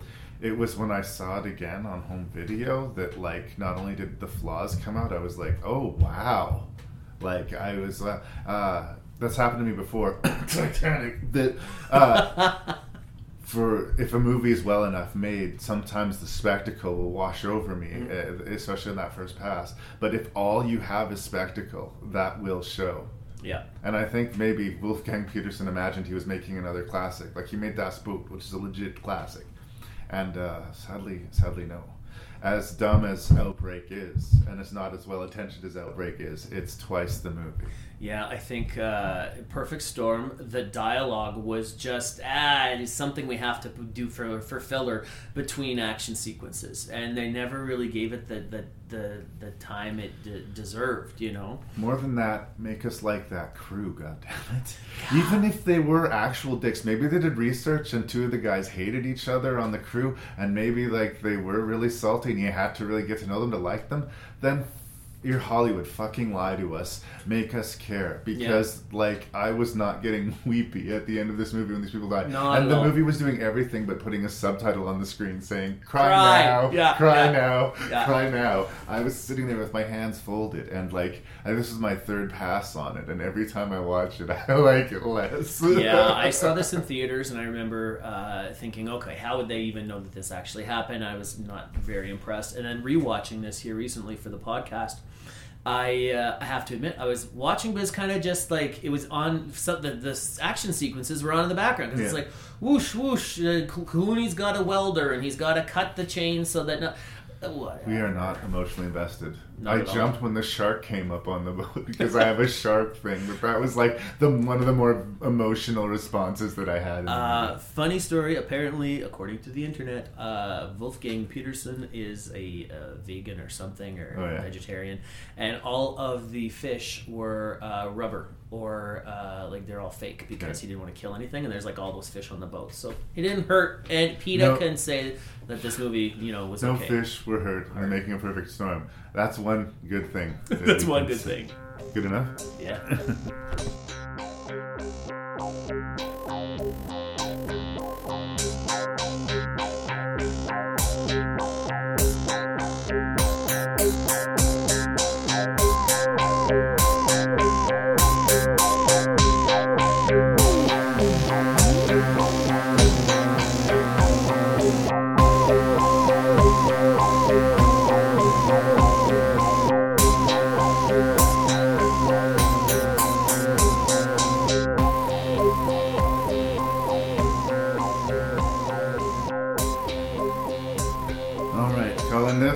good discussion. I enjoyed that. I mean, uh, like I say, disaster movies are not going to be around for a while. They just did this big uh, movie with Gerard Butler. The what was it, the Eco Storm or the Megastorm?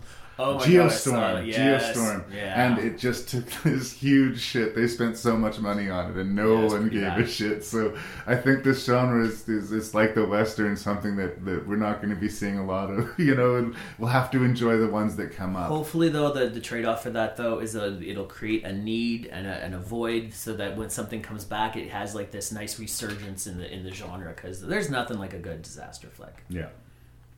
All right. Well, with all of this in mind, what was your least favorite of these six humanity versus nature films? Okay, so my, my least favorite, I don't think it'll come as much of a surprise, or maybe it will to you. I don't know. Um, my least favorite was Act of God. Okay. Uh, just and a it was bit. A little it, bit. it was because of the darn experimental guitar in it, and it was just it was a little too. It, full of itself. Uh, I think, like we'd said before, if I'd been at the you know the premiere and all the hoity-toities were there and Yeah. we're all going, yes, I think that the, the, the author was thinking this, then maybe the discussion would have been more enlightening more and, worthwhile. and uh, more of an experience to have the, the the dialogue about it. But the actual in and of itself. Me watching it by myself, I wasn't left with any questions where I had to go talk to the world about my No. experience, and, and it just it kind of fell flat for me. And I'm a, a for myself, my own definition of a of a disaster flick is uh, is you know more more spectacle, more uh, you know, of the human side to this, and I didn't see the spectacle. It's a, it's great as a kind of documentary, I guess, but it's not a it's not a disaster movie for me in, Right. under that definition. So that's kind of why it went to the bottom for me. I get it. I mean, it's I I remember watching, thinking how on the wrong day or the wrong person, this could really be like unbearable. It, it's also, and again, I, I was more recommending about the movie than you were. It's seventy five minutes long, and it feels like it's two hours. Oh my god, my note on here was okay, act of God. So there was no give a thing, just taking away of my time on this one. Never again! Exclamation mark. Fair enough. Sixth place it is. Yep. I bet you I know your fifth though. Oh, okay. So I don't know if you. Okay, my fifth is Outbreak. Oh, okay. I Yeah. don't know your fifth.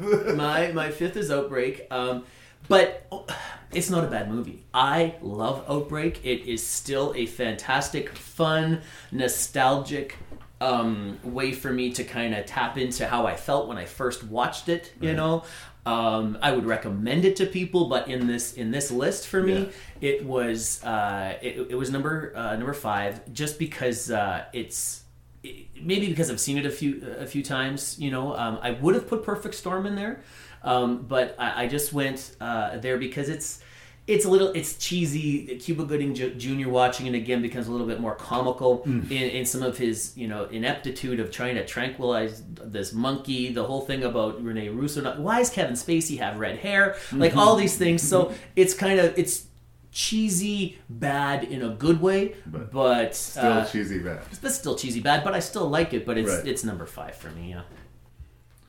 Okay, then I know what your number four is. Well, okay, so I don't think you do because I, I keep it real here. And I, I kind of I struggled with these. My number four is Sanctum. Okay. Only because um, it was. It, there's no way that that's what really happened, right? Right. Like with with Perfect Storm, they didn't. Um, it's not like George Clooney started punching everybody and stabbing people and and turning into a villain, which is what they did on Sanctum, which was supposedly based on a true, True story. story, right. But no, the reason I put uh, Sanctum lower is because they went way further off of inspired by a true story. They killed people that never died. It took place way like everything that could have been kept real was changed. And for that I felt it was like it's a fake news bunch of lies that why put the true story in there? If they hadn't put that in there I would have put Perfect Storm under but I felt violated in that my my my senses were lied to saying okay this is a real thing. What would I have done? Nope. It was just a Hollywood thing where they created a, a cardboard cutout villain and that they did um, they stretched the truth more than Perfect Storm did so I ranked it lower than Perfect Storm. Fair enough. Okay. Uh, so you, then you probably know what my number three No, is. I, I'm no longer gonna guess. my number three is Perfect Storm. Wow. Um, only because they it- because of that truth thing, right? Like they, it, it's all special effects. It's uh, it's and it's got some decent actors into it, and I see what they're doing as far as they're trying to be a film like Impossible. It's still you know just uh, you know hey here's some special effects, but I felt more lied to by Sanctum with the True Factor than I did with um, uh, with Perfect Storm. And if I'm and for me, if my, my criteria are the spectacle of a disaster movie and the, and the, the you know the oh what's going on, there was more spectacle in Perfect Storm than there was in Yeah. in in Sanctum. So I gave it a little bit, but as a movie, it should be at the bottom of my list, you know. but as a disaster movie, if for me my criteria are kind of like I'm, I'm putting it in this kind of Technically well achieved, for sure. yeah, so it's it's kind of got more of the disaster spectacle, so that's why it ranked higher. But just as a movie in general, if the criteria were, hey, which of these movies, it would have ranked lower. Yeah. you know. So so yeah, I got uh, that's where I placed that one. Well, I know what your top two are. yes, you do. Okay, now this was really tough for me because I, with all of my fiber of my being, really want to put Impossible as number one, right? But I put it as number two um, because, um, well, because my number one is Twister. So Twister, I'm a Saskatchewan guy who loves storms. I think they're awesome. I've watched that movie a million times, and I can't help. It's it's that classic old you know, um, it's that romp, it's that spectacle. I don't take it too seriously. That's what you know uh, a good disaster movie for me can kind of do. Um, the Impossible for me, uh, it like it was so close between one and two for me, and I know they're very different movies, so different. The Impossible made me cry. It was so real. It was fantastic, but the storm chaser and, and nostalgic um, sentimentalist in me put Twister up to number one, even though The Impossible is a better film. It is a better dramatic movie. It is a better experience. It is a more uh, thought provoking, you know, real type of insight into real people that gives it the respect that this subject matter deserves. But if we're talking disaster movies and just kind of like, holy crap, this is cool. Yeah. Twister won out for me, and so I gave Twister the, the number one. Well, look, usually I, I, I'll say when we go zero for six, like we just did. Do we do zero We for six again? Zero for six. That's two I times say, now. like, yeah, we disagree, but we don't like disagree. Because I feel like when we talked about all these movies, that we we agreed for the most part. But I have to admit that I am amazed that you think that Twister is a better movie than The Impossible. But a better okay. a better disaster movie as far as a film and an experience impossible all day long Right. but if this is like a, a, a disaster movie in my classic kind of like towering inferno poseidon adventure kind of like cheese factor twister's up there even though i know i put outbreak lower and they should be on par but that's just what i was feeling when i watched uh, twister yeah When I look at this list of movies and I ask myself if I have to watch them again, which is the one that I do not look forward to, which is the one Mhm. that I don't want to sit and watch again. It's gonna- a perfect I storm. knew it. I knew it. Yeah. It's a perfect storm.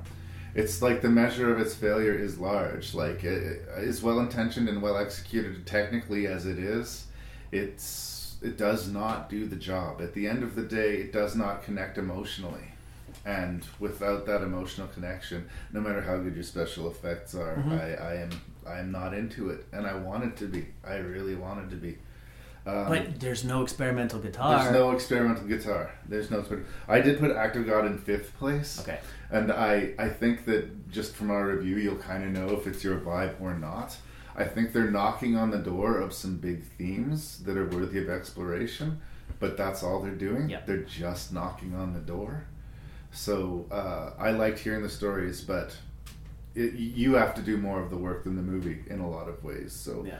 I had a hard time ranking it that high on the list. I think I liked it more than you did, but uh, I, I understand. You just hated Perfect Storm more. I guess so. Yeah. Uh, which brings us to Outbreak. And as much as I, it hurts to put Wolfgang Petersen, both of his films, in the bottom half of the list, because I do think he's technically a good director. I don't think he's like idiot. Uh, it doesn't know what it is as much as the other movies do. Like I say, it starts real, it ends very fake, but it starts very real, Mhm. and it ends very fake, right? Yeah, so- so the, the discordancy of it is unfortunate. While it's happening, it absolutely holds your attention. It's an exciting adventure film. It's not bad necessarily, but it's in different company. Sanctum maybe overperforms, getting at third place, but I do think that the reality that is being presented within the cave, the isolated scenarios, like I said, him sucking out of those tiny pockets That of water, cool. and that scenario where that girl's hair gets caught in the chain, it almost reminded me of that sequence, that really great sequence at the beginning of the Stallone movie Cliffhanger, where this woman has an accident on the rope, and it's like terrifying Mhm. those isolated moments are strong enough that I think that Sanctum manages to elbow its way to third place. But I do have very serious issues with that the the script. Some of the words that come out of some of their mouths hurt my ears, and that's Yeah. unfortunate. And that's not the accent. Yeah. That's just the and that's the screenplay problem too. I think I was less connected to it because the reality was never questioned. I never really thought these were real people in a real scenario. Oh, it's the first thing they say, and I was just like, and then as soon as I just got that sniff, I was like, nope. I I, can I forgive a few things, but not. Right away. Yeah. I smelled the screenplay right away. These aren't real people. These are char- these are sketches, right? Yeah. So uh, it's maybe overperforming in third place, but I like there are isolated moments that are really strong too. So I'm at war with it. I want to like Sanctum more than I do. Okay, that's where I'm at. You know what Sanctum needs? It needs to be like dubbed. Yeah. Like they need to give it like a mystery science theater Yes. treatment, or like like put it some better dialogue in so that it looks like it was a Swedish movie or Have something. Speak babble. Yeah, just like change everything and have and ch- change the the, basic dynamic. adventure story is pretty obvious. Like what they're trying to do is pretty self-evident, scene to scene. So you might be able to get away with it. Okay, here's the thing about Twister. It is as dumb as a bag of hammers. It totally is, and that's why it's awesome. It's completely stupid, but I don't think it's an easy movie to make. Okay, like I don't think it's easy to make a movie that is this transparently stupid, this entertaining, Mhm. and uh, it, like for that, big ups. I don't even know if I could honestly say that it's a good movie, but I can't not say that it's entertaining. Like every time I watch Twister again, I think this is the time where I'm going to admit to myself this movie kind of sucks, and it doesn't happen. It, it does kind of suck. Uh, well, it, I think sucks wasn't that was the one of their taglines too. Yeah. It is like something about it sucks or something because of the tornado. But um, no, it's a it's a from it's a guilty pleasure. I just I can't I can't help it. I want everybody who's listening to this movie, this movie podcast to watch The Impossible. Yeah. Even if you've already seen it, show it to somebody because my goodness, uh, it. Uh, this third time I watched it for the podcast, and that fucking phone call still ripped Yeah. my heart out. Yeah. Every time, like, I can't believe that Ewan McGregor didn't get recognized. I can't believe that this movie didn't get recognized. Uh, as far as hitting emotionally and bringing the spectacle in both the terrifying and in ways entertaining ways, I don't. I, I not only do I think it's number one, I think it's number one, and it's got a good several meter lead against the rest of the pack. So Well, and it's that's got where I land. it's got the opposite of the perfect storm. You know, it's it perfect storm has all this kind of you know bravado and machismo and whatever, and all of that is stripped away, and you see a way more accurate, realistic interpretation of, of people in the impossible. And was it a perfect storm, Collin? Was it? Because for me, It a was- perfect storm doesn't kill anyone. Did you? There's that bit though where the weatherman is like, uh, or the meteorologist or something is is like obviously telegraphing to the audience what's happening. It's like, well, wait, Storm A is gonna meet Storm B. This is the perfect storm. I was like, Creating oh my the supercell. Yeah. yeah. And as a kid, it just cheese Again, anytime they cut away from the boat, it was a mistake. And yet, the stuff that was on the boat was frustrating me. so it had to be at the bottom. Uh, yeah, I mean, I didn't really mean to admonish you. Everyone's allowed their own opinion, but I, I, I'm still a little shocked that Twister made first place. For, it's it's it's honestly it's my 20 year old self about to get pink eye watching this on a on a night where there was lightning as I'm leaving the movie theater just going yeah that was super fun you know um, I I I loved obviously impossible but for uh, for like good old uh, um, shit eating grin disaster movie vibe which is what I usually try to get out of a disaster movie Correct. um, uh, that's why Twister took it. There's movies like Alive and other things that are are disasters as well that that go that more human drama route, and I love those too. But when uh, and I'm probably wrong to other people, but like uh, but my interpretation of disaster movie, the ones I love the most are the ones I don't take too seriously, and I can just be like, "Holy crap, that was fun! Let's watch it again." Let's do it. Um, uh, Impossible. I will definitely watch that again. I will. I I've, I have recommended it to my friends, but it just didn't fit that. Uh, I was too nostalgic for for Twister, and that's why it kind of bumped up for me. Fair enough. Thank you so much, Collin. Thanks for having. So this is zero for six. Zero for six two. I Two times now with you. Uh, you say you do not like superheroes. Yeah, no. And you do not like zombies particularly. Oh, I'm like I'm all over zombies, man. Okay, well then I have a prize. For you. Yeah. Just one moment. One moment. I'm going to pause this for a second. I'll grab it. All right, I'm back. So you hate superheroes, you love zombies. Yeah. But this is not about agreement, this is about disagreement. So here is a collection of zombie superheroes.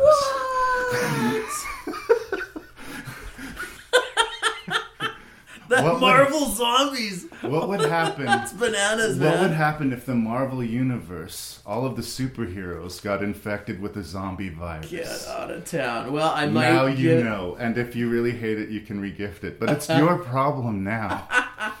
Thanks, man. I will definitely give them a go. We'll see. We'll see how these rank.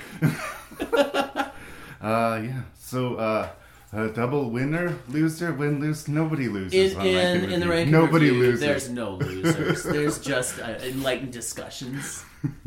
And uh, yes, uh, this movie, these movies got me paranoid enough that I, I kept on thinking, you know, I should get those tablets that, that these- the you know purify water, and I should uh, I should consider having a storm shelter someday. In Start my... prepping, man.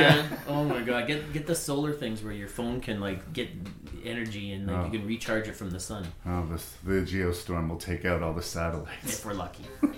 Thanks again, man. Thank you.